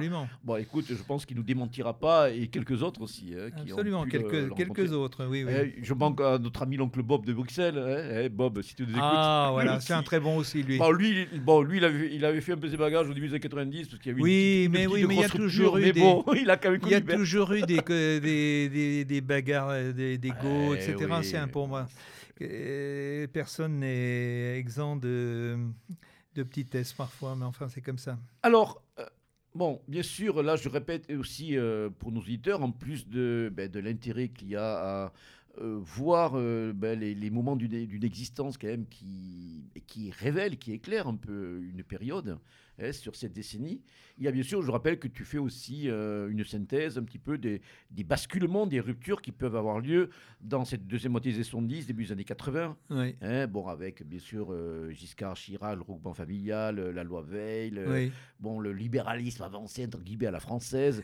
Et puis, bon, la venue de la gauche au pouvoir, euh, bon, voilà, Mitterrand qui descend là, le, le Panthéon, euh, avec Roland Dumas en costume clair, parce qu'il a passé la nuit chez une maîtresse, on a retrouvé Roland Dumas. hein, euh, c'est une petite anecdote, euh, il la raconte. hein, voilà, je- ça me vient comme ça. Attends, attends, c'est plus que moi là-dessus. Voilà, dans l'antiracisme, etc. Oui, Euh, c'est quand même aussi le moment, toi, où tu vas ben, peut-être trouver, euh, ben, en quelque sorte, ta voie sur le Oui. plan professionnel oui. en tant qu'expert international pour Voilà. l'Union européenne. Alors, raconte-nous, parce que là, quand même, il y a pas mal de choses à raconter, des anecdotes. Mais Ah oui. je, je crois que tu as vécu une grande histoire d'amour avec des chiens roumains. tu pourrais, reviens un peu là-dessus. Ça, parce ça que- n'a rien à voir avec la, avec l'idéologie ou la politique. Bah, bien sûr, oui, mais c'est vrai même, que bon. bon, j'ai Non, simplement, tu as été un grand globe-trotteur. Et là, je pense que ben, tu fais un bilan au moment dans, euh, dans des chapitres Oui. de ton livre, de, Oui. ben, à la fois des rencontres que tu as pu avoir, des anecdotes, donc euh, dans des diverses parties du monde. Hein, Alors, de comment de l'Europe en tout cas. de l'Europe en tout cas, mais De l'Europe, la grande Europe, parce que ça inclut la, ça inclut la Turquie. Oui, mais tu as, fait. Oui, enfin, c'est la Turquie. Euh, Bah, quoi, des- quoi, quoi, tu, Euh, disons, là, tu nous fais du tiria là ou quoi là euh, euh, non, non, non, non, Non, non, euh, plaisante. c'est pas du tout ce que je veux dire. Ouais, je sais. Mais euh, non, je, je veux dire, j'ai que j'ai travaillé pour la Commission européenne, y compris euh, de- dans tout le bassin, d'abord dans les pays de l'Est, Mmh. euh, y compris en Russie d'ailleurs, et puis euh, ensuite euh, surtout dans, le, dans la Grande Méditerranée, tout autour de la Méditerranée. J'ai fait, j'ai fait deux ans de séjour euh, en Turquie et pas, et pas à Istanbul. hein, Oui, je vois là, tu as une photo d'ailleurs, hein, tu es de la Turquie profonde, hein, avec, avec des, des officiels locaux, et même les gendarmes, les gendarmes du coin. Ah oui, oui, oui, oui, oui. Bah, ça, c'était la région de Vannes. La région de Vannes, c'est une région. lac de Vannes, euh, hein, le lac de Vannes, voilà. Jadis Euh, arméniennes. Que je connais bien parce que j'ai fait, j'ai- fait le, un plan de développement à long terme de cette région. Enfin, je ne l'ai pas fait tout seul, on était trois ou quatre. Euh, j'ai fait ça il y, a, il y a longtemps. Et puis après, j'ai passé deux ans quand même euh, à Erzurum. Ouais. J'ai vécu vivre deux ans à Erzurum, peut vous dire que ça. Deux ans. C'est vrai que souvent tu Euh, faisais deux des ans voyages à assez longs, quoi. Erzurum, il faut le faire déjà. hein. Il faut le faire. C'est à la turque, quoi. À la turque. Tout. hein. Parce que Erzurum, euh, là, j'aurais beaucoup d'anecdotes aussi à raconter, parce que Erzurum, c'est le point, euh, c'était le point de départ de la, la conquête d'Atatürk. Hein. Mhm. Atatürk a pris, euh, a renversé finalement le, le califat, etc. Oui, le créateur de la Turquie moderne. hein, pour la- nos, le euh, créateur de la. Turquie moderne, il est parti d'Erzurum. Mhm. Et Erzurum, encore maintenant, au moment où j'y étais, c'était une ville de 500 000 habitants. Maintenant, je ne sais pas combien il y en a, il doit y en avoir plus probablement. Mais déjà, 500 000, c'est déjà quand Ah même une, mal quand même. c'était quand hein. même une grande ville déjà. oui. Mais alors, euh, je- tu vas me trouver peut-être naïf de ma question, mais comment devient-on euh, expert donc euh, Ah oui. Ah pour ben le ça- compte de l'Union européenne, parce que là, c'était, euh, c'est- t'avais un statut privé, non Ou Ah oui, oui, oui, oui, oui, oui, oui, Tu t'es formé, tu t'es formé Euh, sur le tas. euh, J'étais. Non, il faut. euh, bon, Bon, t'as un bagage universitaire, bien sûr. Ah bah il faut, il faut. Bon, il y a déjà, des conditions mais- minimales, mais Ouais. qui sont bon, pas bon, qui- que beaucoup de gens ont. Mais il faut surtout de l'expérience. Il faut, il faut être crédible, c'est Ouais, tout. ouais. Il faut, il faut être capable de le faire, c'est tout. Donc, bah, je suis. J'ai commencé petit. J'ai commencé petit à petit parce que j'ai commencé déjà par euh, par faire du consulting euh, en France. Euh, pas beaucoup, mais j'en ai fait un petit peu dans le domaine économique. Et puis le hasard m'a mis en rapport avec un, militant de gauche espagnol, un, syndicaliste espagnol, vraiment de la pure pure souche communiste espagnole dure. Et Ah bah, les ils assez- rigolent pas en général. assez un curieusement, eh bien, Ouais. assez curieusement, ce type, moi j'ai beaucoup, beaucoup de, de gratitude envers lui et beaucoup de respect pour lui. Je ne veux pas citer son nom, mais enfin, je l'ai bien en tête. Euh, c'est un type, vraiment un type très bien. Un type vraiment très bien. Et c'est grâce à lui. J'avais déjà un petit peu mis, mis le pied dans le, dans le consulting européen hein, avant, mais c'est vraiment lui qui m'a qui m'a mis le pied à l'étrier, qui m'a donné ma première mission long terme, etc. Euh, c'est avec lui qu'on a concouru pour un- une mission en, en Russie, euh, en Chine, etc. Bon, euh, c'est grâce à, grâce à, disons, appelons-le Pedro. C'était son, c'était son. Il connaissait son- tes idées Ou du moins. Comment? Il connaissait tes idées Ou du moins. ils sont- ils Je n'ai jamais rien caché. Ouais.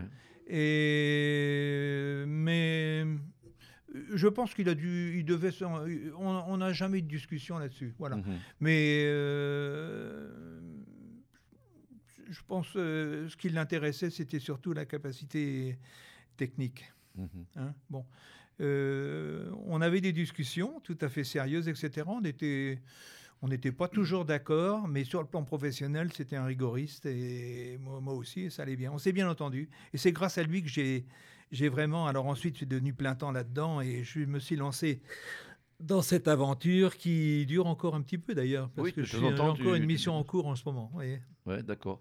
Et alors là, c'est vrai que tu racontes quelques anecdotes. hein, tu- Ah, bah, des anecdotes. tant d'autres, j'imagine. Des anecdotes, j'en ai plein. Alors là, Mais alors, euh, là, bon, j'ai- j'ai mis euh, un petit peu l'eau à la bouche de nos auditeurs. les chiens de, de Roumanie, là. Ah, oui. les chiens roumains, là. Ah oui, oui, oui. Bon, bah, euh, ça c'était à Cluj. Cluj, c'est la capitale de la Transylvanie. hein. C'est la, la, la Roumanie euh, ex-empire d'Autriche-Hongrie, ex-hongroise. Mhm. Euh, je faisais du footing, comme j'ai toujours fait du footing partout. Euh, en Roumanie, je, euh, à Cluj, il y a un endroit où j'allais de, de temps en temps, qui était un endroit euh, assez loin de la ville et complètement euh, agricole, où il n'y a rien, finalement, c'est assez désolé. Et j'ai fait du footing, j'allais dans ces endroits-là pour les découvrir, finalement, par, curiosité. Et mais je faisais du, du footing, à peu près deux heures de footing, donc j'allais une heure dans un sens, une heure pour revenir. Au bout d'une heure, euh, déjà partant de d'assez loin, euh, j'étais quand même assez loin dans la campagne. Mais c'est une campagne, euh, désolé, c'est c'est une campagne où il n'y a pas d'arbres. C'est légèrement vallonné et euh, il y a des chemins, mais enfin, y a- y. C'est vraiment le désert. C'est désertique. Et j'ai vu arriver, euh, à un moment donné, j'ai vu des chiens, j'ai vu un groupe de chiens à, à l'horizon, mais très très loin, peut-être à deux ou trois kilomètres, très très très très loin. J'ai vu des chiens, ils m'ont vu aussi. Les chiens, ils étaient cinq. J'ai vu le groupe de chiens se diriger vers moi, courir vers moi. Je me suis dit, euh, je suis foutu. J'avais, j'avais rien dans les mains. J'avais pas de couteau, j'avais, j'avais pas d'arbre. Il y avait, aucune possibilité de, de m'échapper, aucune. Pas de maison, pas d'abri, pas d'arbre, ah, rien du tout. J'ai vu les chiens arriver sur moi. Bon, je me suis dit ma dernière heure est venue. Je savais pas quel genre. C'était des gros chiens en plus. C'était pas des, pas des, des- Il y avait un berger allemand, je crois. C'est- mais- C'était pas des chihuahuas, des pékinois. quoi. ah non, non, non, non, c'était des gros chiens. C'était des gros chiens. Bon, euh, ils sont arrivés tout près de moi. Bon, et puis alors là, bon, j'aurais même pas la mémoire vraiment de, de- de me souvenir des détails, mais en tout cas, par miracle, le, il y avait un, il y avait un chien, par- euh, le chef des chiens m'a regardé dans les yeux. On s'est regardé dans les yeux tous les deux comme ça. On était immobile quelques instants. Les yeux se sont croisés et les chiens sont arrêtés. Montraient les, ils montraient les dents, ils montraient les crocs. Ils étaient sur, comme ça. Ils étaient sur 180 degrés. Heureusement qu'il n'y en a aucun qui soit passé derrière parce que là, j'étais Ah ouais, j'étais ouais. foutu. Et voilà. euh, Il y a eu une espèce de. On s'est regardé les yeux dans les yeux, vraiment, avec le chef des chiens. Il s'est arrêté et euh, les autres aussi. Et ils aboyaient, etc. Ils étaient archi agressifs. Ils voulaient, ils voulaient me bouffer. Ils voulaient Bon. Ils l'ont, l'ont pas fait. Euh, Ça, c'est, on, s'est- on est resté dans ce, dans ce rapport de domination là euh, très très longtemps, très très longtemps. Alors je sais plus combien de temps, mais peut-être une heure. C'est terrible. Et ça a été quand même extrême, très très très très très progressif et très très lent. La tension a baissé, baissé, baissé, mais sur, peut-être sur une heure.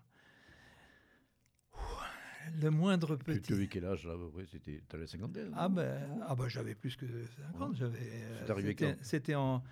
C'était en quelle année ça? C'était en 2000, 2002. Ah ouais, ouais. En 2002. Donc, euh, Ah ouais. ouais.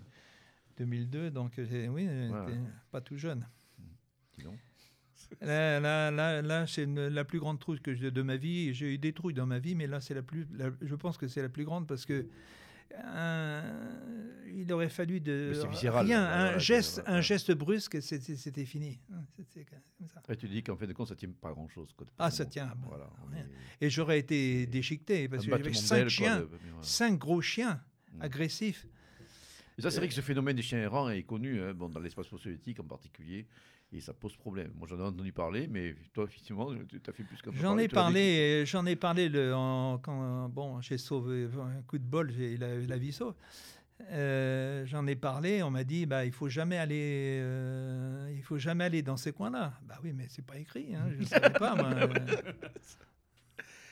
Hein, il reste encore des, il y a des restes de wilderness, comme disent les anglo-saxons, hein, de, voilà, des- d'espaces bon, euh, sauvages qui ne sont pas totalement bornés par bon, le, voilà, l'humanisation, en tout cas, l'humanisation, Euh, oui, et oui, puis avec tout ce que ça implique de sécurité. Mais, mais quand on est, euh, moi, moi encore, moi je suis un, un consultant international, euh, j'ai commencé tard, hein, bon, mais j'ai des collègues et des amis euh, avec qui je suis toujours en contact, là, qui ont, qui ont mon âge ou un petit peu moins que mon âge, et qui ont fait ça toute leur vie. Hein, depuis, donc ils font ça depuis euh, peut-être pas 50 ans, mais enfin 40 ans. Ouais, ils voyagent, quoi, Euh, voilà, ils bouger, Et qui, eux, sont presque tous africains. Ils, vont, ils font de l'Afrique. Moi, j'ai fait presque pas d'Afrique. Mm. D'Afrique noire, je veux dire. hein. Ouais, ouais. Euh, alors, euh, il, faut, il faut être baroudeur pour faire ce métier-là. hein. il faut être capable de rédiger des rapports et de- d'avoir des idées. Qu'au fond, l'idée, c'est de remettre à niveau.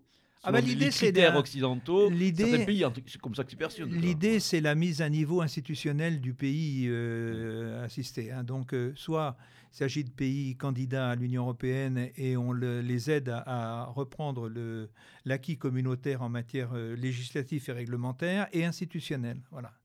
Règle- législation, règlement, institution.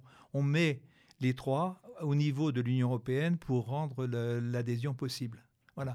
Et pour les, pour les pays qui ne sont pas destinés à entrer dans l'Union européenne, c'est la même chose, mais avec plus de, avec, euh, plus de souplesse. Voilà, tout. Et alors, toi, justement, par rapport à ce, ben, cette situation de cul entre deux chaises que tu décris bien dans, dans ton livre, Oui. est-ce que par moment, tu t'es senti un peu en porte-à-faux dans, ce, dans le message Ah non. délivré par, Ah. rapport, par rapport à tes idées? Bon, Ah. J'imagine que c'est vrai que bon, se mettre au niveau des critères, Ah. les critères de l'Union européenne, ça veut dire Alors, voilà, ça, beaucoup de choses. ça, c'est une très bonne question.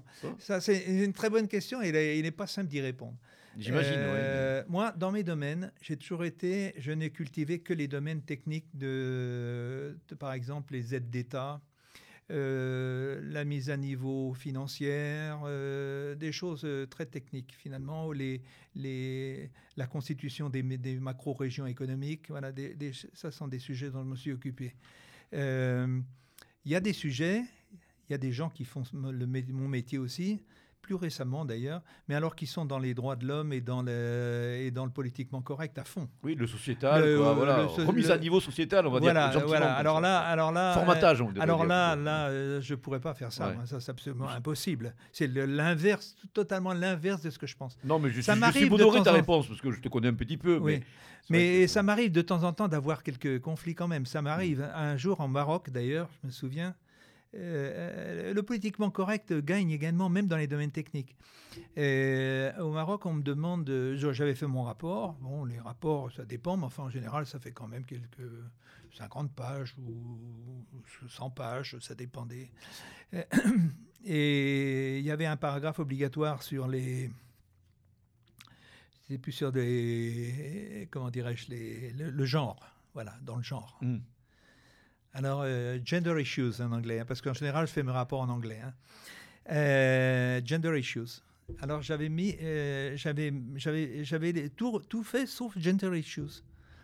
Alors, on, je remets mon rapport. On me dit, mais bon, votre rapport, il est bien, mais gender issues. Ben, j'ai dit oui, je, oui, je suis désolé parce que j'ai pas compris le sujet. Alors, elle dit, arrêtez de ben, j'ai dit non, vraiment, je vous assure, moi je suis, moi je suis coptu intellectuellement, mais j'ai le genre, j'ai, j'ai pas encore, je peux pas écrire sur quelque chose que je ne comprends pas. Bon, c'était un, alors comme les gens m'aimaient bien en l'espèce, ils m'ont dit bon, allez, euh, allez. Allez, tu le fais quand même. Je dis non, non, non, j'assure. Alors, bah, bon, écoute, puisque c'est on, on, va.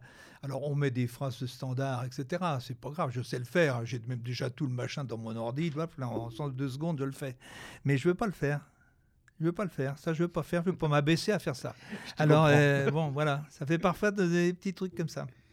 Je suis confronté aussi souvent au Mendilène dans le cadre de, moi, de, de, ma, bah oui. de, ma profession. Je m'en doute. On est tous confrontés. ouais, ouais, euh, le politiquement correct est aujourd'hui. Il, est, il est tyrannique. Il est absolument tyrannique. Bon. D'ailleurs, ça, tu le montres bien là aussi. Je redis une fois de plus, hein, ton, ton, livre, en plus, bien sûr, de dérouler des éléments signifiants de, de ta vie, c'est un manuel aussi, voilà, un essai de, réflexion politique, métapolitique, euh, ben, qui, qui, en fin de compte, euh, remet en évidence ben, tout ce que, à quoi nous, sommes confrontés et tout ce qui nous est familier. Donc, tu cites à la fin de ton livre, tu as pas mal de, références biographiques et ah bibliographiques. Et surtout, moi, ce qui m'a aussi euh, touché, bah, ça n'a pas dû te surprendre. Ah bah non, ça ne me surprend pas. Je veux dire, 80% de tes choix, je, je pense que je, tu... m'y reconnais. Il y, en a un qui m'a surpris, qui a surpris aussi notre, camarade Georges Fenetracol, c'est Jean d'Ormesson.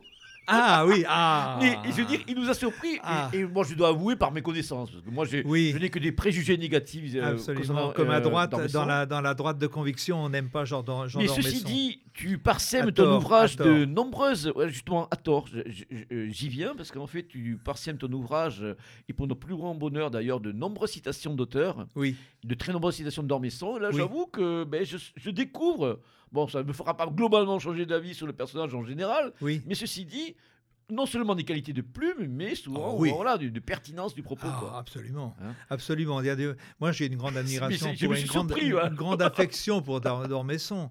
Euh, d'ailleurs, mon éditrice est, sa, sa nièce. Hein. Ah, euh, d'accord. ah, mais voilà Non, non, non, non, non, non. Je comprends mieux. Non, non, non, non pas du tout. Pas du tout. Pas je rigole, je rigole. Parce que le bouquin était écrit bien avant que je. Euh, bien, bien avant de, que je. L'éditeur ait été défini.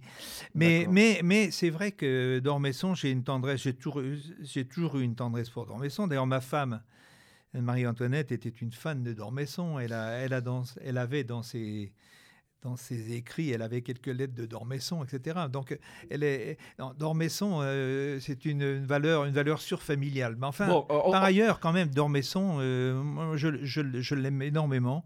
J'ai beaucoup d'admiration pour la, la, clarté, la profondeur, la clarté et la profondeur, les deux, de, de sa pensée. C'est un, c'est un vrai, un vrai esprit français. Bon, de toute façon, qu'on soit plus ou moins sceptique euh, euh, concernant Dormesson, tu rétablis largement l'équilibre avec une belle photo d'ailleurs d'un certain Suran. Hein. Ah oui. Tu qualifies intelligence pointue, pessimisme absolu, lucide total, homme joyeux, jamais remis de la mort de Caudréanou. Oui, le pessimisme et la langue française ce que je crois. pour se faire pardonner et survivre. Paradoxe de l'auteur de l'inconvénient d'être né. Un de ceux que je ne me console pas de ne pas avoir rencontré dans les années 70. Ah, absolument. Quelque part au milieu du jardin Luxembourg. Absolument. Absolument. Et c'était facile de le rencontrer. Dormez, euh, Dormesson. Maintenant, euh, on est sur Sioran. Sioran, habitait euh, au dernier étage d'un immeuble qui longeait le jardin du Luxembourg, qui longe toujours d'ailleurs. Mais euh, il était, c'était un noir pessimiste, tout le monde le sait, mais c'était un homme très affable, très, très sympathique, très, très ouvert, très, très bienveillant et plutôt joyeux. Et tout le monde pouvait prendre un pot avec euh, Sioran. accessible. quoi. J'aurais pu le faire. Ouais. Et pourquoi je ne l'ai pas fait? Et souvent, on Pourquoi je comme l'ai pas fait Je me pose-. Je me pose souvent la question, je me dis pourquoi je ne l'ai pas fait? Parce que j'ai pas pensé, parce que je ne suis pas, pas assez malin pour ça, je ne sais pas. Je J'aurais pu le faire, je ne l'ai pas fait. Voilà, c'est tout. Et euh, je le dis pour Sioran, et, et puis je, le- je le pense pour de- quelques autres aussi. Et tu sais, nous aussi, euh, le fait de, de notre, notre dépense militante euh, dans, dans cette radio, bon, en plus bien sûr de, de la joie d'agir euh, bon, Oui. pour, pour la, la cause libérale qui nous anime, c'est aussi une occasion extraordinaire souvent de rencontrer des personnes euh, Mais vraiment oui. de qualité, des personnes remarquables. Ah, c'est vrai. je ne veux pas dire comme toi, parce qu'on va dire que je suis un, Oh, un non, grand flatteur, non. mais je le pense. Mais surtout, ça me permet de dire également qu'un des côtés les plus touchants et attachants de ton livre, c'est justement ces derniers chapitres où, en fin de compte, là, euh, tu te meus, tu te mues, pardon, tu te transformes en moraliste. Mais attention, je- quand je dis moraliste, c'est au sens ancien, au sens 17e, 18e siècle du, du terme. Ces Oui. moralistes qui, par exemple, ont marqué un Nietzsche comme Chamfort, par exemple, ou La Oui. Rochefoucauld. Et c'est ce que j'ai beaucoup aimé, parce qu'en fin de compte, là aussi, bon, ben, tu te caches pas euh, ce que le- l'effet que te produit aujourd'hui le spectacle de, de notre monde et la manière dont il évolue. Ah, oui. Et bon, ben là, tu, Oui. tu as marqué un, un, pro- un pessimisme joyeux, très stoïcien. Je ne sais pas si j'ai bien résumé, mais je le sens en partie comme ça, de Oui. cette manière. Oui, ça Et- me va très bien. tu t'adresses bon, à la fois au tien, mais aussi, je pense, et par extension, et comme je disais en début d'émission, bah, toute cette jeune génération bah, qui va devoir affronter les, les orages, hein, le, le sang et les larmes bon, d'orages qui, qui s'annoncent. Ben Et oui. comme le disait quelqu'un que tu cites à, à multiples reprises, notre, notre Ben regretté oui. Guillaume, entre autres, Oui. et beaucoup d'autres. Donc j'ai beaucoup aimé aussi ces, ces lignes. Qui, tu fais un peu un bilan de ta vie et bon, il y a à la fois voilà, il y a une un détachement euh, lucide, euh, parfois pessimiste, mais toujours joyeux, toujours voilà. Pessimiste qui fait pas la gueule, voilà. voilà, qui, en tout cas moi qui m'a marqué parce que je, je m'y reconnais en grande partie, pour pas dire totalement, et avec surtout ben, voilà une euh, qu'on dirait une tradition philosophique euh, et spirituelle européenne Oui, ben, qui est totalement nôtre, de cette manière. quoi. oui absolument. Donc c'est pour ça qu'une fois de plus, je le redis. Qui nous caractérise en propre, nous, Européens. complètement. Absolument. Et là, on voit que toi, c'est le bilan de, à la fois du- d'une vie, bon, d'un vécu très riche. hein. Je pense que bon, la, la- les- la- la conversation, la longue conversation que nous venons d'avoir, bon, en donne que quelques aspects. Et Oui. Une fois de plus, vraiment, j'encourage euh, nos auditeurs, et, euh, en particulier les plus jeunes, à, se, à acheter et à se plonger dans ton livre. Mais au-delà de ça, voilà, on témoigne, tu témoignes, bon, ben, que tu as été un Gaulois réfractaire, pour reprendre une terme à la mode, euh, Oui, toujours réfractaire debout. Oui. Debout au milieu de ces ruines, là aussi je prends des formules connues Oui. et faciles oui, oui. mais vraiment qui, qui indique le cap plus que jamais. Hein, celui de l'étoile polaire, euh, dont on gardait toujours donc, à l'horizon. Et c'est pour ça que je dis, c'est voilà, c'est à la fois un témoignage personnel, sincère, euh, qui tombe pas dans un épanchement de, de métro, métrosexuel bobo, hein, on sent assez euh, tous les jours, mais qui au contraire, voilà, fait preuve de, lucidité, de, mesure, hein, qui est vrai- s'inscrit vraiment dans la grande tradition de nos prosateurs, de, nos philosophes. J'ose le dire philosophe parce qu'il y a vraiment une, dimension philosophique aussi dans ton livre. Moi, voilà, elle a fait euh, un. C'était miroir qui a, qui a reflété aussi bah, une partie de mon histoire, mais je pense que beaucoup de lecteurs aussi le, le ressentiront ainsi et qui contribuent bah, à nous éclairer hein, dans, dans- ce, ce monde enténébré euh, dans lequel nous vivons et qui contribue surtout à vouloir nous faire rater le retour de l'aurore. Voilà, bon, j'ai terminé de, de mon envolée lyrique, mais qui, dont je te remercie et qui me flatte. Et vraiment, je, je remercie les, les, les nornes qui tissent notre destin d'avoir fait en sorte que de prendre connaissance de ton livre, dont je n'avais pas connaissance initialement. Et tu as eu la bonne idée de l'envoyer. Donc, euh, Visor aussi hein, va, je pense, euh, se régaler dans les prochaines soirées euh, de, qui, pourra se libérer pour, pour lire. Je, je lui En tout cas, si autant de plaisir si que. tu nous as pas mis en appétit là, je sais pas ce qu'il faut, Pascal.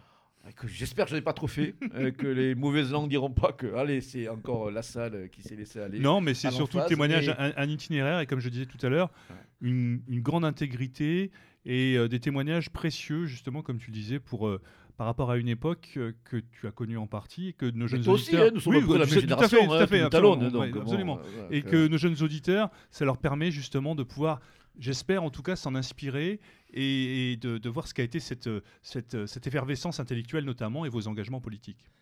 C'est pour les jeunes qu'on fait tout ça. C'est pour les jeunes qu'on fait Méridien Zéro aussi. Tous, nous avons comme préoccupation la jeunesse. Transmettre plus que jamais. hein. Transmettre. Comme disent nos camarades les études Iliade, bon, c'est c'est fondamental. Absolument. En tout cas, moi, je crois que là, tu as fait ce que tu devais faire. Quoi. Tu as accompli l'essentiel. Moi, je pense que là, la quintessence, je crois que tu as un autre ouvrage aussi que tu prépares, Oui. hein, qui sera peut-être d'une teneur un petit peu différente, même si ça va Il rejoindre. sera plus hard. Voilà, plus A, voilà, ça sera euh, arche, comme disent nos camarades. Donc le rendez-vous est pris alors. Alors, rendez-vous peut être pris, mais en tout cas, moi, déjà, je pense que celui que tu, voilà, qui, qui vient d'être édité, dont, dont je rappelle le titre, est donc Jacques Georges, euh, auteur, bien sûr, Sept décennies qui ont changé la gueule du monde, donc préfacé par Guy Conrad et, et sous-titré Témoignages piquants d'un Gaulois d'Europe, euh, donc euh, aux éditions IBAPCOM. Alors, justement, Jacques, euh, comment se procurer ton, ton ouvrage hein Donc, on, peut le, on peut le commander directement à l'éditeur elle est sur le. Oui. Le mieux, c'est d'aller sur le site IBACOM. IBACOM, donc, I-B-A-C-O-M. voilà. Isabelle de Brémond d'Ars. IBACOM. IBACOM. Voilà, donc c'est un ouvrage quand même bon, de, de plus de 370 pages, euh, largement illustré, hein, copieusement illustré, là aussi, hein, beau travail de, éditorial en tout cas. Oui. hein, je vois que là, Très belle éditrice. euh, IBACOM, c'est une excellente, excellente euh, Non, maison d'édition. non, en tout cas, c'est du bon boulot. belle maquette, Très avec beau, beaucoup d'encadrés, Oui. hein, beaucoup d'encadrés qui résument. euh, On a euh, voilà, des dessins, des caricatures, des photographies personnelles ou autres, et vraiment, c'est ça, il faut c'est- rendre hommage à l'éditeur. c'est Vraiment très bien vu, c'est du bon boulot parce qu'aujourd'hui, c'est plus courant. Oui, Il manquait plus que le- la couverture abattable et, c'était, je veux dire, le, le plaisir était total. Donc pour le- la somme modique de 20 euros, euh, Oui. c'est pas cher payé pour ce que c'est. Alors je crois qu'il y a quelques dépôts dans certaines lib- bonnes librairies parisiennes, non? Tu m'as parlé de la nouvelle librairie? Oui, oui. oui. Et, on on n'a pas fait grand-chose jusqu'à présent, mais il y, en a, il y en a au moins quelques exemplaires euh, à la nouvelle librairie. Bon, Il faudrait y Et- et on donc va- d'être on va diversifier euh, ça, oui. française, hein, voilà. Oui. bien que voilà, nos auditeurs... Tu vas me donner des conseils. Bah, je dis manque pas, tu sais bien. euh, je suis là pour ça, entre autres. Enfin, en tout cas, j'espère donner des bons conseils. Voilà, ben, je pense que ben, le moment va être euh, est venu de nous séparer, mon cher euh, Jacques, mon cher Wiesdorf. hein, donc, euh, je crois que nous en sommes maintenant, bon, euh, bon 1h45, voire un peu plus. Ouais, un peu plus Hein, même. donc, de toute façon, Jacques, tu sais que tu es ici chez toi, dans ce, ce studio Je de, me sens chez moi, effectivement. de- du, du navire Méridien Zéro, hein, donc euh, plus que jamais l'esprit corsaire. hein. en tout cas, bon, euh, bon, bonne chance pour le- la finalisation de, de ce deuxième ouvrage. Et puis bon, ben, bon aussi, bonne chance aussi dans tes pérégrinations européennes, je pense, dans le cadre de ton activité professionnelle, donc euh, Mm. épisodique. Mm. Et puis bon, nous, plus que jamais, au rythme répété, ben, je- j'encourage vivement euh, nos auditeurs, euh, jeunes et même moins jeunes, donc à se procurer ton ouvrage, soit par correspondance, soit dans euh, les quelques librairies, j'espère à Paris, où les Parisiens ou les, euh, habitants de l'Île-de-France euh, pourront, où ils pourront se le procurer. Et c'était Monsieur PGL ce soir à la barre de cette émission Liberniano. C'était Croisière donc méridienne, accompagné par son, son vieux complice Wiesdorf, toujours à la technique, et bien sûr donc euh, en compagnonnage, donc métapolitique. Donc Monsieur PGL qui vous donne rendez-vous pour de prochaines croisières à l'abordage Et pas de quartier. et pas de quartier.